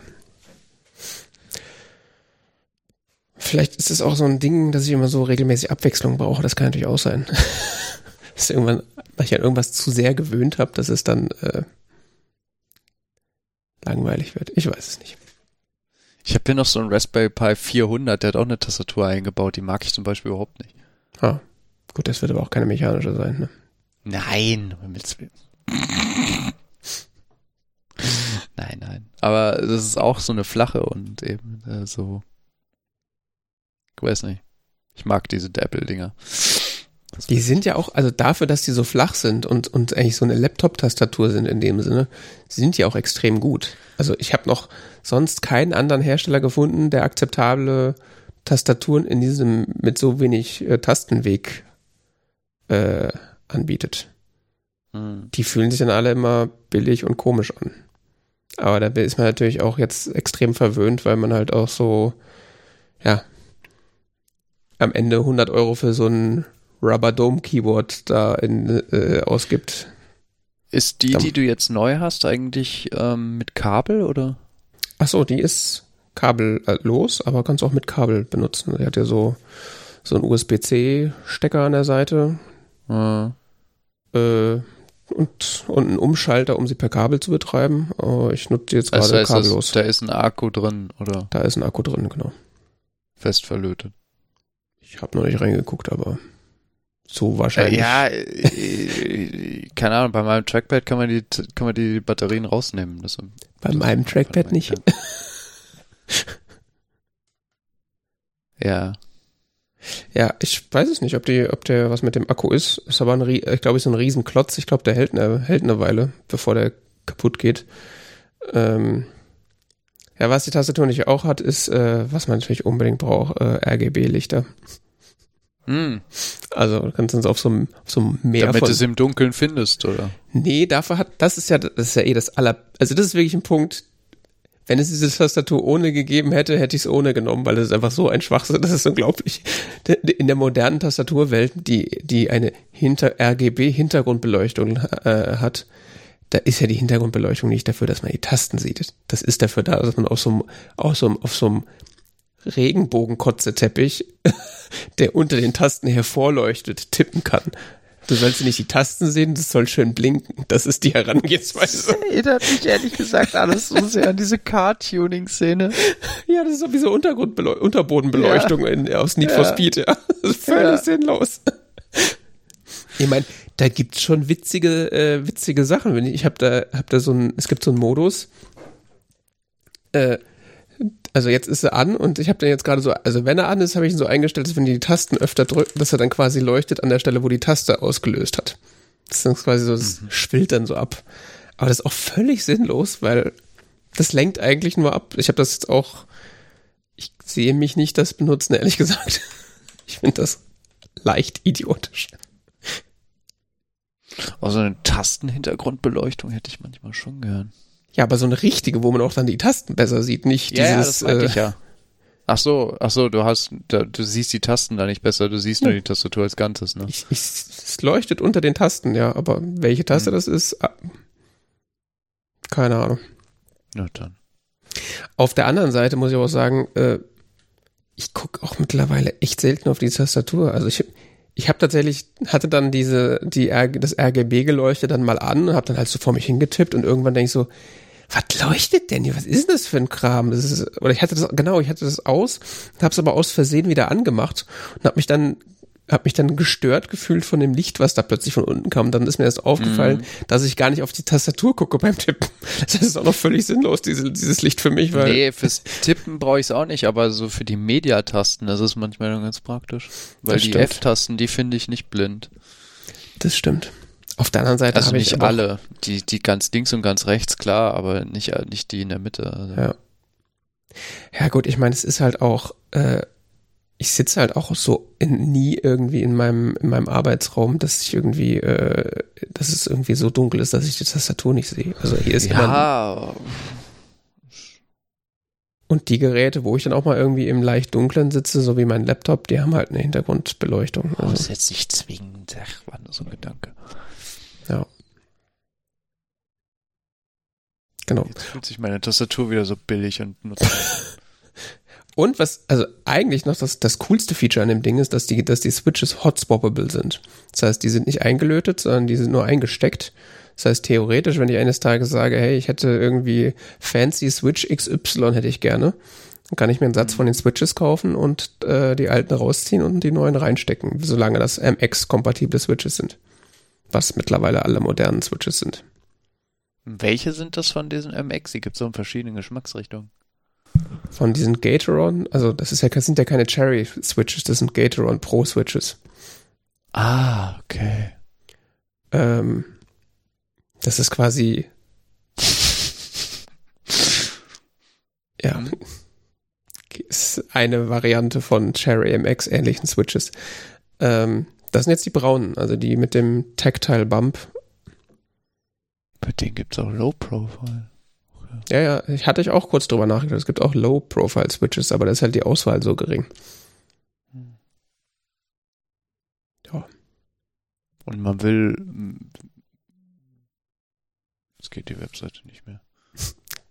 Geditost. Waren zu viele Leute jetzt drauf. Nee. Ähm, das war Safari. Ähm. Ja. Die Webseite geht nicht. Entschuldige. Welche? Keychron oder was? Ja. Ne, bei mir bei geht's mir. Nee, bei mir hängt sie in mehreren Browsern. Probier's ähm, mal im Safari. Nee, nee, es hat, ist auch im anderen Browser. Oh, nee, hier geht's.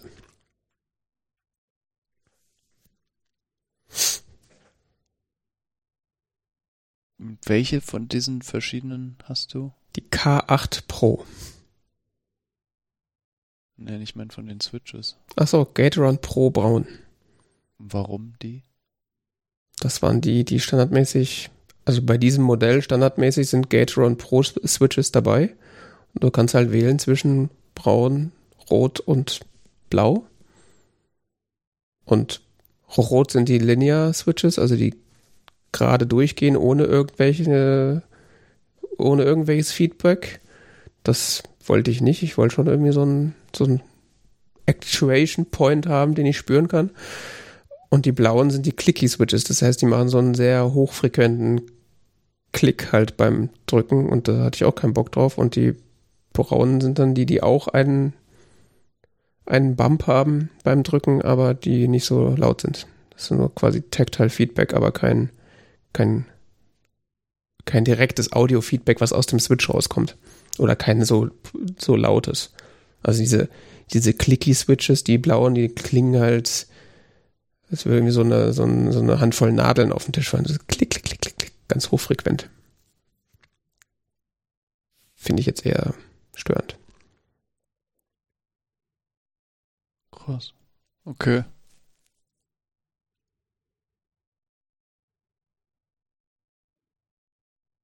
Und du würdest empfehlen, dass man sich mit dem Thema auseinandersetzt, weil dann irgendwie steigt die persönliche Produktivität oder man ist irgendwie glücklicher oder? Weiß ich nicht, ob ich das empfehlen würde. Also wenn man gar keine Ambitionen in der Richtung hat und sonst mit seinem Computer-Setup glücklich ist, sollte man sich wahrscheinlich nicht damit, äh, damit beschäftigen.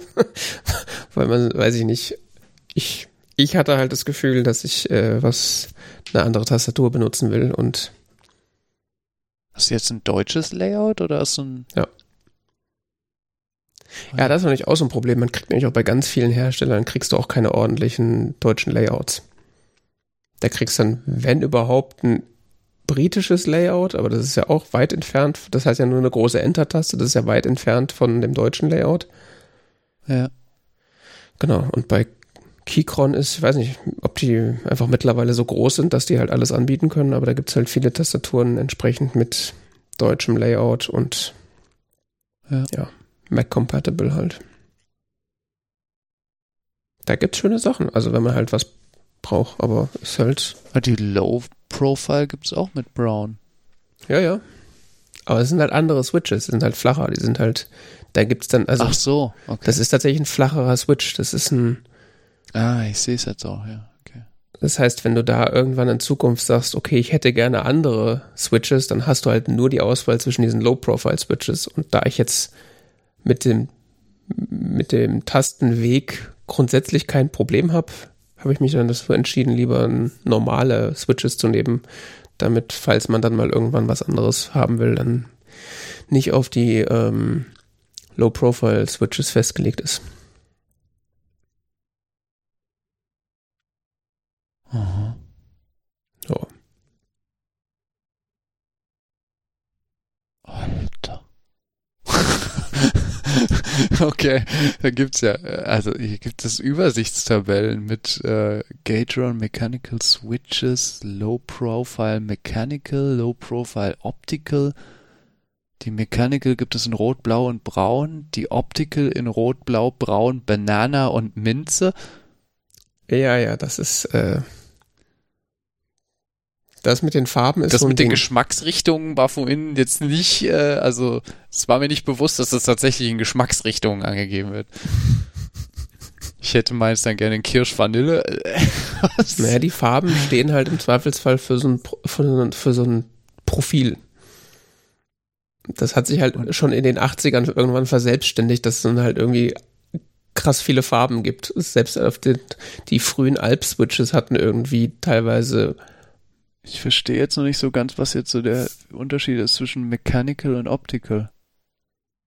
naja, beim Mechanical wird halt tatsächlich eine physische Verbindung her, äh, eine, eine elektrische Verbindung hergestellt und bei den optischen ist es, glaube ich, so ein, Op ist, glaube ich, irgend so ein, so, ein, so ein Licht geblockt oder sowas. Mhm. Also da, die werden optisch ausgelöst. Das ist der Unterschied. Das ist halt eine ganz andere Switch-Art in dem Sinne. Das mit den, dass, das, dass da irgendwas mechanical ist, ist ja auch irgendwie völliger Quatsch. Also ist ja. Was heißt schon mechanical? Äh, Ein Rubber Dome Keyboard ist auch mechanical, weil du drückst dieses, diese Gummiplatt, dieses Gummiding Das- da runter. Das Behavior von deinem Brown ist übrigens tactile im Gegensatz zu linear oder clicky. Ja. Das sind so und die dann drei. Banana und Mint äh, sind noch Early Bump Tactile. Ja, siehst du?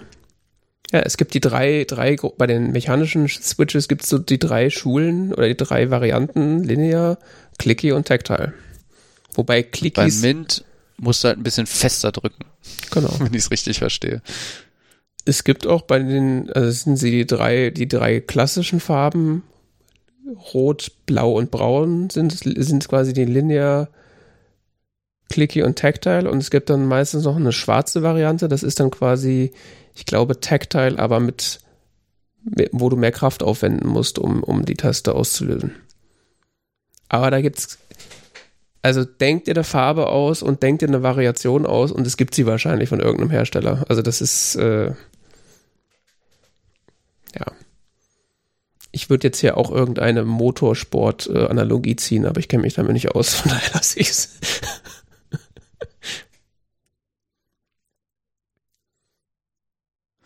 Ist schon spannend. Aber, ja. Ja, und das ist ja auch nur der ganze Consumer-Shit. Du kannst ja auch so ein, dir so ein Board quasi komplett selber bauen, indem du die Einzelteile kaufst. ja, klar.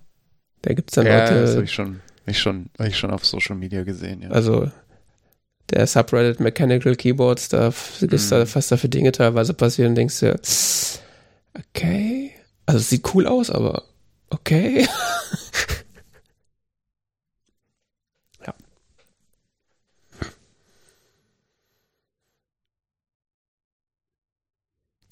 glaube, das war's zu Tastaturen. Zumindest von meiner Seite. Wolltest du noch was? Äh Nein, ich will es nicht weiter ausbreiten. Es hat mich nur jetzt gerade fasziniert.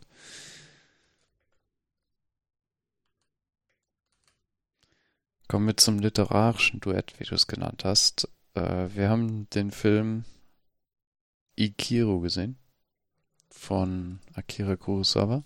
mhm. Das ist ein in Schwarz, äh, schwarz-weiß gedrehter Film aus dem Jahr 1952. Äh, aus Japan. Akira Kurosawa ist Japaner äh, gewesen, ähm, auf Japanisch. Des FSK 16? Was? Okay. Das war mir jetzt auch neu. Ja, Ja, weil die dann diese einen Szene so schmutzig die Hände halten wahrscheinlich. Das ist einfach. Das geht ja gar nicht. es gibt diese Striptease-Szene. Vielleicht waren die in den 50ern schon so kritisch, dass sie. Oder weil es so ein alter Film ist, deshalb FSK 16. Also, dass er keine FSK-Einstufung hatte und deshalb irgendwie automatisch irgendwann mal in diese Einstufung gerutscht ist. Ja, ich erinnere mich, dass sie da in irgendeinem Stripladen waren, aber hat man da irgendwas gesehen? Ja, also eine Frau tanzt in so einem durchsichtigen, halbdurchsichtigen Seidending, Bums, Ja. da. Ich weiß, dass sie da waren, aber ich erinnere mich nicht mehr, was man da gesehen hat. Ja, gut, ich meine, klar, 50er Jahre. Ich habe irgendwo gelesen, dass das eine ganz kritische Szene sei in manchen Ländern. Hm.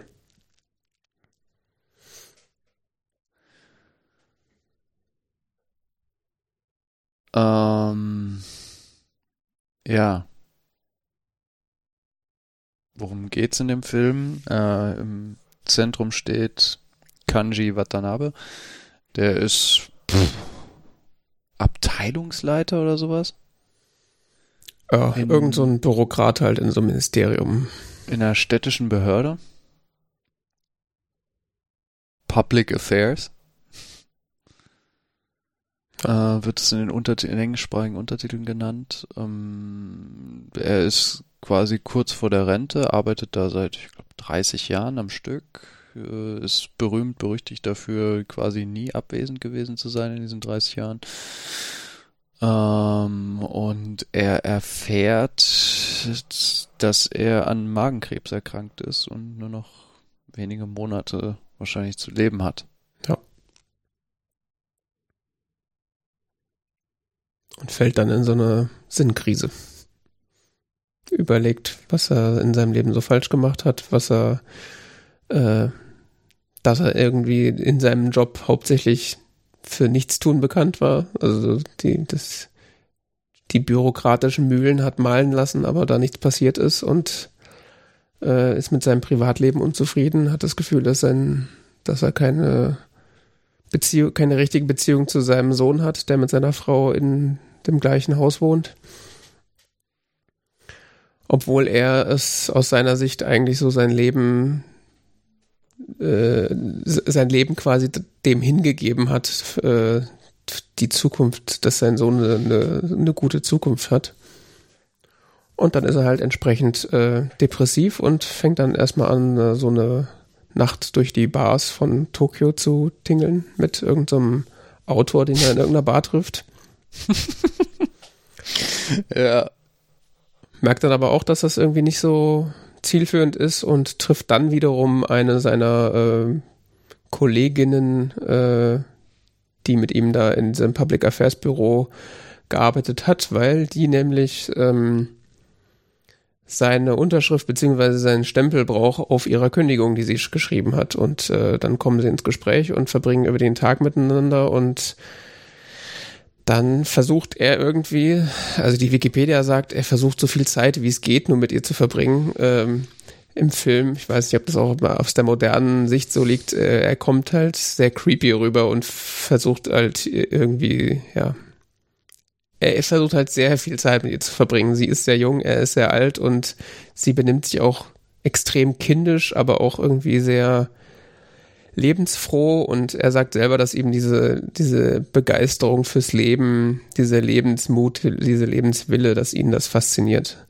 Es wirkt aber alles irgendwie ein bisschen creepier und sie ist auch sehr ausge, ja, die, die, die, die Untertitel waren tatsächlich einem creeped out oder sowas an einer Stelle. Ja, ja, äh, ja gut, ich meine, wir sehen deren, also es gibt diese erste Nacht, wo er da äh, rumhängt mit diesem anderen Typen und ähm, alles durchmacht von irgendwelchen Trinkgelagen über äh, zweifelhafte Nachtclubs, äh, neue Klamotten und äh, bis hin zu irgendwie äh, ausgehen mit irgendwelchen Frauen, die sie irgendwo aufgabeln. Hm. Ähm, und danach, äh, ja, dann macht er diese Abende oder diese Tage, Abende mit, mit dieser jungen Kollegin, ähm, wo er aber die meiste Zeit eigentlich nur depressiv rumsitzt, ne? Also so sieht dieses Ausgehen aus, dass er eben, dass sie eben sich freut an Tee, Kaffee, Kuchen, was weiß ich nicht was, und er sitzt ihr halt depressiv gegenüber. Ja, beziehungsweise teilweise merkt man halt auch, dass ihn das erfreut, dass er ihr Freude machen kann mit solchen Banalitäten wie halt Kaffee und Kuchen. Ja, genau. Ja. Was ja auch einfach daran liegen scheint, dass sie halt wirklich arm ist. Ach ja, stimmt. Ja, er, er kauft, ja, das, deswegen fand ich es am Anfang so creepy, weil er kauft ja dann irgendwann Strumpfhosen, weil er gesehen hat, dass ihre Strumpfhosen löcherig sind. Ja. Genau. Ja, das gipfelt dann so ein bisschen äh, darin halt, dass er halt ihr gesteht, dass er, ich weiß nicht, ich glaube, er sagt ihr, dass er, dass er Magenkrebs hat und äh, dass er mit ihr zusammen Zeit verbringen will, weil er halt ihren Lebenswillen, ihre Lebensfreude irgendwie faszinierend findet und halt selber gerne irgendwie so mehr Lebensfreude hätte oder einen Sinn in seinem Leben auch retrospektiv wahrscheinlich äh, gerne gesehen hätte. Und äh, ja, sie hat dann ja hatte ja dann gekündigt und es stellt jetzt äh, an dem an der Stelle in der Geschichte äh, arbeitet sie in einer Spielzeugfabrik und sie sagt dann irgendwie sowas wie ja seitdem ich Spielzeug herstelle habe ich das Gefühl ich spiele mit jedem Kind in Japan. Ähm, was bei ihm dann so eine Art Epiphany oder oder Geistesblitz äh, bringt was dass er ja jetzt auch irgendwas tun könnte was einen Sinn hat und äh, er be be beschließt dann quasi seinen Job ernst zu nehmen. und äh, äh, eben die Wünsche äh, der, der Menschen, die in sein Büro kommen und äh, Verbesserungen an der Infrastruktur haben wollen. Ich glaube, es geht da irgendwie um einen um ein Gewässer oder irgendwas, was Moskitos und sonst irgendwie äh, Unrat anzieht. Äh, was beseitigt werden soll und wo dann ein Kinderspielplatz oder ein Park hingebaut werden soll. Ja, das wird ja schon am Anfang des Films gezeigt. Diese, es gibt so eine Gruppe Frauen, äh, die offensichtlich in, in einem Stadtteil lebt, der so ein bisschen heruntergekommen ist und so, wo eben die Mitte der Straße, so die, die, die, so ein Platz zwischen den Häusern ziemlich kaputt ist, ist so ein äh, es es sind so riesige Pfützen, die so fast schon so, so kleinen Teichcharakter haben und ähm, wo sich auch beschweren, dass da Moskitos sind und, und irgendwie das alles stinkt und so. Und die Kinder kriegen Ausschlag und weiß der Geier was. Ja, ja, genau. Und ähm, die werden eben in der Bürokratie von ja, von, von, Abteilung zu Abteilung äh, geschickt und äh, alle sagen immer nur, ja, die und die sind zuständig. Mhm. Das ist ein bisschen so eine Szene wie Haus das Verrückte macht bei Asterix. Mhm. Brauchst Passierschein A38. No. Mhm. Und die letzten Endes dann, glaube ich, auch unverrichteter Dinge abziehen. Auf die kommt er dann eben irgendwann zurück und äh, klemmt sich dahinter. ja. Genau. Dann gibt's äh, irgendwann so einen Zeitsprung. Und, Fünf äh, Monate später. Genau, und äh, dann ist er schon tot. Und äh, dann wird quasi an der Stelle rückwirkend nochmal. Äh, ja, das letzte Drittel des Films spielt auf seiner Beerdigungsfeier. Genau. Wo eben verschiedene Menschen da äh, sich gegenseitig erzählen, wer jetzt eigentlich wofür verantwortlich war, dass dieser Park da gebaut wurde, in dem er tot aufgefunden wurde. Ja, und sie fragen sich vor allen Dingen, warum er plötzlich so enthusiastisch hinter diesem Projekt stand und äh, dann wird halt das ja, so aufgedröselt. Ist, ist, ja ganz interessant. Also äh, der Film impliziert zu dem Zeitpunkt erst nur, dass er quasi dafür verantwortlich ist, dass das an dieser Stelle, wo eben die, Stadt kaputt war, wo ähm, Moskitos waren, wo sanitäre Probleme waren oder so, ist jetzt ein Park für Kinder und ähm, die, die alle, die da so bei der Beerdigung sind, äh, beglückwünschen sich gegenseitig, was sie denn Tolles getan haben, dass da endlich jetzt dieser Park gebaut ist und dann mhm. äh, einzelne in Rückblicken, einzelne der Teilnehmer erzählen dann in Rückblicken, ähm, wie es eigentlich wirklich war. Hm so dass es Stück für Stück rauskommt, dass es eigentlich nur an der beständigen Initiative von Kanji Watanabe äh, lag, dass da dieser Park gebaut wurde. Ja. Das ist faszinierend. Ja. Von dem sind dann auch alle relativ inspiriert und äh, schwören sich dann eigentlich so gegenseitig, äh, dass sie das, diesen Spirit äh, aufrechterhalten wollen und auch in Zukunft für die Leute eintreten wollen und Projekte vorantreiben möchten und eben nicht im, im Sand des der Bürokratie äh, die, die Sachen im Sand verlaufen lassen wollen. Und äh, es gibt dann noch so einen, wieder einen Zeitsprung, wo dann quasi viele dieser Leute, die auf dieser Veranstaltung, auf dieser Trauerfeier waren, dann in diesem Büro sitzen. Dann kommt, glaube ich, wieder irgendjemand rein und will irgendwas und dann steht einer enthusiastisch auf und überlegt sich dann aber anders und lässt es dann doch. Ja, da gibt's diese tolle Kameraaufnahme, wo er so langsam den Kopf sinken lässt und der Kopf dann und die Kamera gleichzeitig ein bisschen absinkt, sodass es so also den Effekt ergibt, da, ähm, dass er sitzt hinter einem Stapel Akten und es ergibt sich so der Effekt, dass, dass er so, dass dieser Mensch so langsam hinter dem Aktenberg versinkt. Ja, genau, stimmt. Ja. Das war der Plot.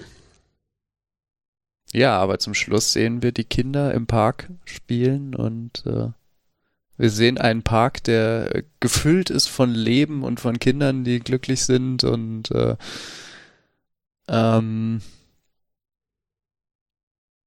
auf, auf Wikipedia steht so schön, ähm, auf der deutschen Wikipedia steht äh, sinngemäß, äh, er hat es zwar nicht geschafft, die Bürokratie zu verändern, aber für diese Kinder hat er alles verändert. Mhm.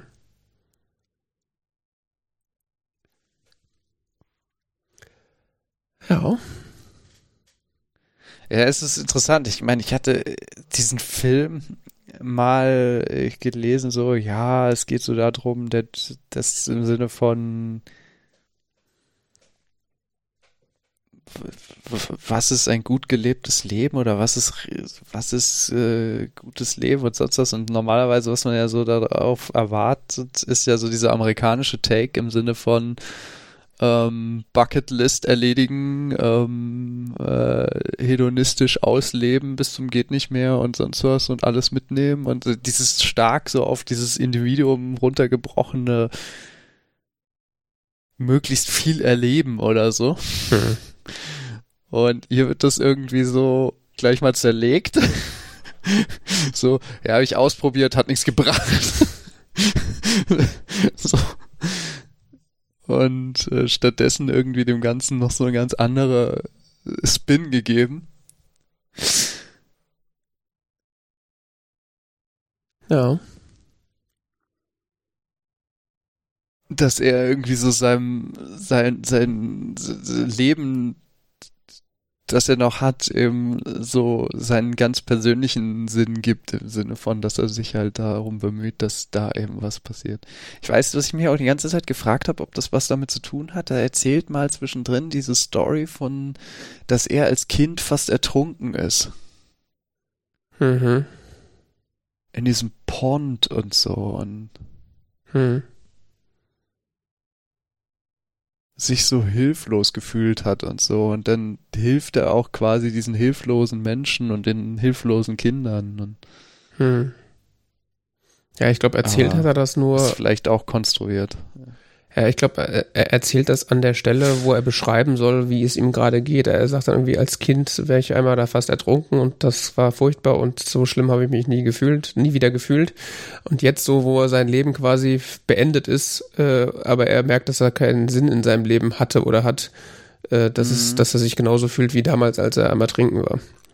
Ja. Ja.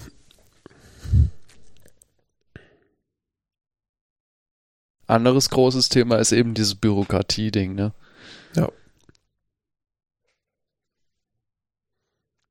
Was gar nicht, ist das so ein japanisches Ding mit der Bürokratie? Weiß ich nicht. Es gibt da, also Japan und Deutschland verstehen sich ja traditionell gut. Also Ah, stimmt. ich glaube, wir stehen da Japan ein wenig nah. Das kann sein, ja. G könnte auch in Deutschland spielen. Ja, das. Wobei, äh, auf der anderen Seite in Deutschland würde wahrscheinlich so, ein, so eine, so eine, so ein sanitäres Problem der Öffentlichkeit, äh, Na gut, da hätten wir schon lange drüber betoniert. genau. Da wäre zwar kein Park für Kinder rausgekommen, aber das, das Ding wäre zu. Aber ein sehr schöner Parkplatz. Ein sehr schöner Parkplatz. Ja, oder eine Erweiterung der Straße, dass man da mehr mit dem Auto langfahren kann.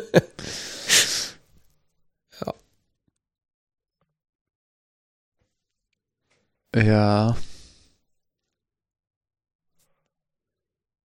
Ja, es wird halt viel darüber, es wird viel so symbolisch dargestellt, wie ähm, eintönig die Bürokratie ist, wie starr, wie starr auch ähm, es ist auch, gibt auch mal diese Kleinigkeit, dass, dass sie, dass diese, dieses junge Mädchen legt ihm ihre Kündigung vor. Mhm. Und ähm, äh, sie sind, es ist eigentlich eine ganz äh, ähm, wenig formale Szene, weil sie sind bei ihm zu Hause. Sie hat ihn zufällig betroffen auf der Straße, sonst was. Sie sagt, ich brauche noch von Ihnen den Stempel, also quasi Unterschrift. Und er so, ja, dann müssen wir zu mir zu Hause, ist mein Stempel. Mhm.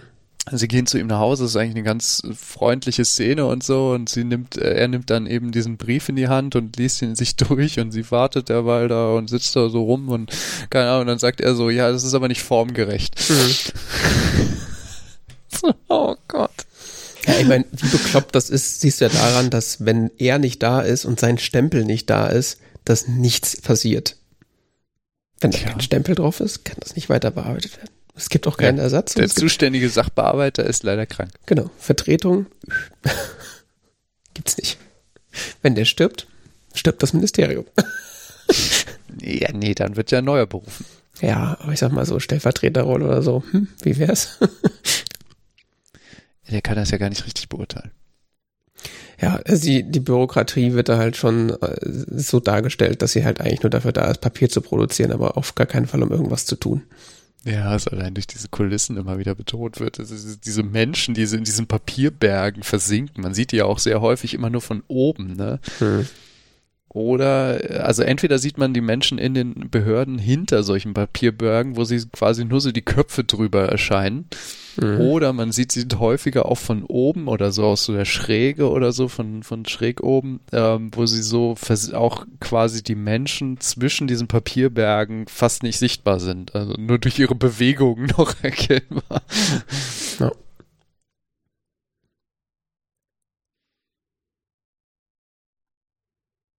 Bürokratie hat das nicht so, der Kurosawa.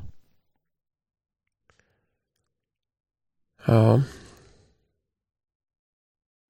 Aber muss man auch sagen, dass der Hauptcharakter ja quasi die Bürokratie auch dann am Ende für sich spielen lässt. Ne? Also er kennt das System, ja, er, er, er geht ja in dem, der, der Park wird ja nicht gebaut, indem er an der Bürokratie vorbeigeht, sondern was ja auf der Beerdigung so Stück für Stück rauskommt, ist, dass er quasi als zentraler Schaltpunkt dafür gesorgt hat, dass bestimmte Behörden miteinander ge plötzlich gearbeitet haben oder so, oder dass er halt irgendwie so alle dazu gebracht hat, dass sie etwas tun, was sie eigentlich sonst nie getan hätten.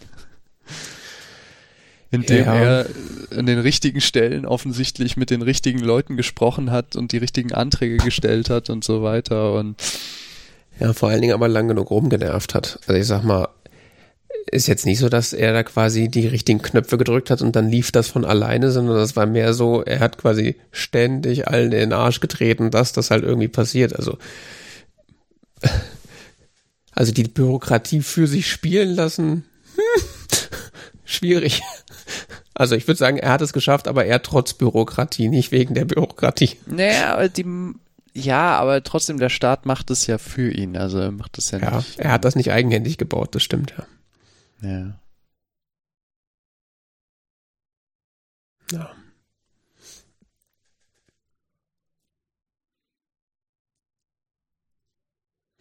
Ja, irgendwie interessanter Film. Ähm, Die Geschichte basiert wohl auf einer einem ähm, einer einer wie sagt man einer Novelle mhm, von Tolstoi, mhm.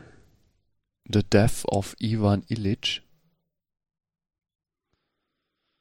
Äh, wie heißt das? Der Tod des Ivan Ilyich heißt es auf Deutsch. Äh, wo es auch um einen, Just, einen Justizbeamten geht und so äh, mit einer sehr ähn, mit einer irgendwie ähnlichen Storyline, aber auch nicht so ganz genau so. Also Hast du mal. auch, Ja, erzähl weiter. der eben auch so in dieser Bürokratie versinkt und irgendwie, wo auch so die letzten Monate seines Lebens offensichtlich sehr detailliert dargestellt werden. Mhm. Hast du mal Parks and Recreation gesehen? Nein. Das geht auch quasi so los, dass es darum geht, also dass es quasi so eine Versammlung gibt, äh, wo äh, Leu Leute ein Pit, also ein, ein, ein, äh, ausgehobenen, ein ausgehobenes Grundstück quasi in ihrer Nachbarschaft haben wollen, dass es geschlossen wird, weil es Ungeziefer an, anzieht und auch schon jemand hineingefallen ist und sich das Bein gebrochen hat. Und äh, Parks and Recreation ist übrigens interessanter Hinweis, der, der den Ron Swenson da spielt. Der spielt mit bei The Last of Us. ah, Weißt du, wen ich meine? Ron Swenson. Ja, Ron Swanson, Typ ja, dem, der, der Typ mit dem äh, Schnauzer. Charakteristischen Schnauzbart. Ja, ja, Ron Swanson, ja, Wie heißt der nochmal? Äh, Off Nick Offerman, ne? Mhm. Nick Offerman, ja. Ich habe Parks and Recreation nicht gesehen, aber ich kenne halt ungefähr 4000 Memes mit ihm. Ja. Ähm, Ist auch mit einer der besten Charaktere in der Serie. er der, der spielt großartig in The Last of Us. Er spielt nur in einer Folge mit, aber es ist eine sehr interessante Rolle. Mhm. Ja, ich frage mich jetzt gerade, ob dieses Theme von irgendwie so Büro, also es geht in, äh, das ist zwar nur so das Setting, aber ähm, ich sag mal, das, das äh, Parks and Rec spielt halt auch in so einem Bürokratiemonster und äh, zeigt eigentlich auch so, dass dieses Bürokratie-Ding auch nur funktioniert, wenn es Leute gibt, die da die ganze Zeit hinterher sind und allen möglichen Leuten in den Arsch treten, weil sonst alle in Faulheit und Korruption und äh, Aktenbergen versinken. Das ist im Grunde auch sehr daran angelehnt. Mhm. Halt in witzig und da stimmt keiner, aber und die Themen sind auch andere. Ich meine, das ist ja nur das Setting. Ich meine, in, in dem Film geht's ja eigentlich äh, so die profunden Fra äh, Lebensfragen oder was, was ist der Sinn des Lebens, was ist ein gutes Leben, das ist ja eigentlich die Frage des Films. Das hat ja, dass das jetzt irgendwie mit so Bürokratie und, und, und äh, ja, Roadfixing oder irgendwas zu tun hat, das ist ja nur das, das Vehikel dafür. Das ist ja nicht Thema des Films, aber das, da muss ich gerade daran denken, weil das irgendwie so eine Parallele war.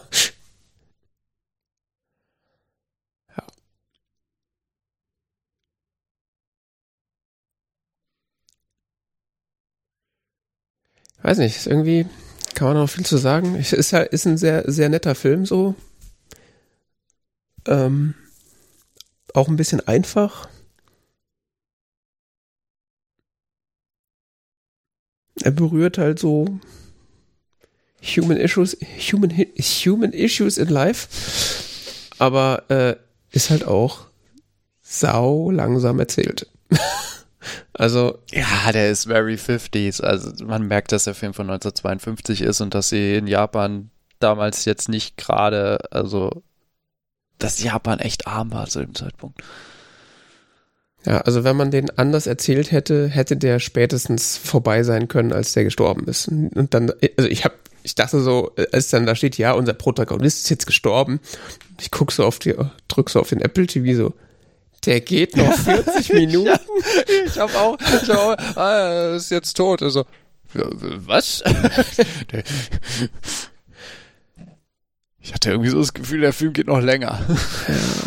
Ich meine, nee, wobei ich dann aber diese Beerdigungsszene äh, oder überhaupt diesen, diesen Abschnitt der Beerdigung fand ich fast noch interessanter als der Teil davor. Ja, der arbeitet ja auch sehr viel mit Rückblicken. Also man sieht dann ja auch wiederum dann nochmal Sachen, die, die, die äh, der Typ dann gemacht hat und so. Das ist ja nicht, dass, dass äh. man ihn dann gar nicht mehr sieht. Das ist auch eigentlich schon ganz clever gelöst, aber es ist ja einfach so langsam. ja, für 2023 ist der im Verhältnis natürlich äh, sehr langsam erzählt, aber gut, der Film ist 70 Jahre alt, es war eine andere Zeit, es ist seitdem filmisch viel passiert. Ähm, aber was so grundsätzlich so Kameraführung angeht und Schnitt und wie die Szenen so gestaltet sind, finde ich den Film großartig gemacht. Also ja. wirklich ganz, ganz großartig. Mm, die so Bildqualität ist teilweise sch schlimm. Mhm. Ja und sehr stark schwankend irgendwie. Also, hm. ich weiß nicht, was sie da gemacht haben. Ja, ich weiß nicht, ob das irgendwie, äh,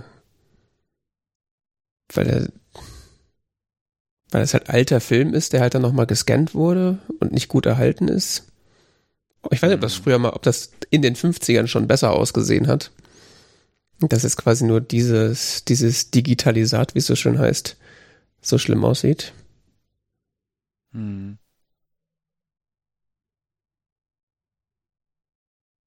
Aber das stimmt. Also zwischendurch dachte ich auch so, was ist da zu sehen? So viel Gegrissel und irgendwie Streifen im Bild und äh, da gab es auf jeden Fall schon deutlich bessere äh, Filme so rein visuell. Ja, ja.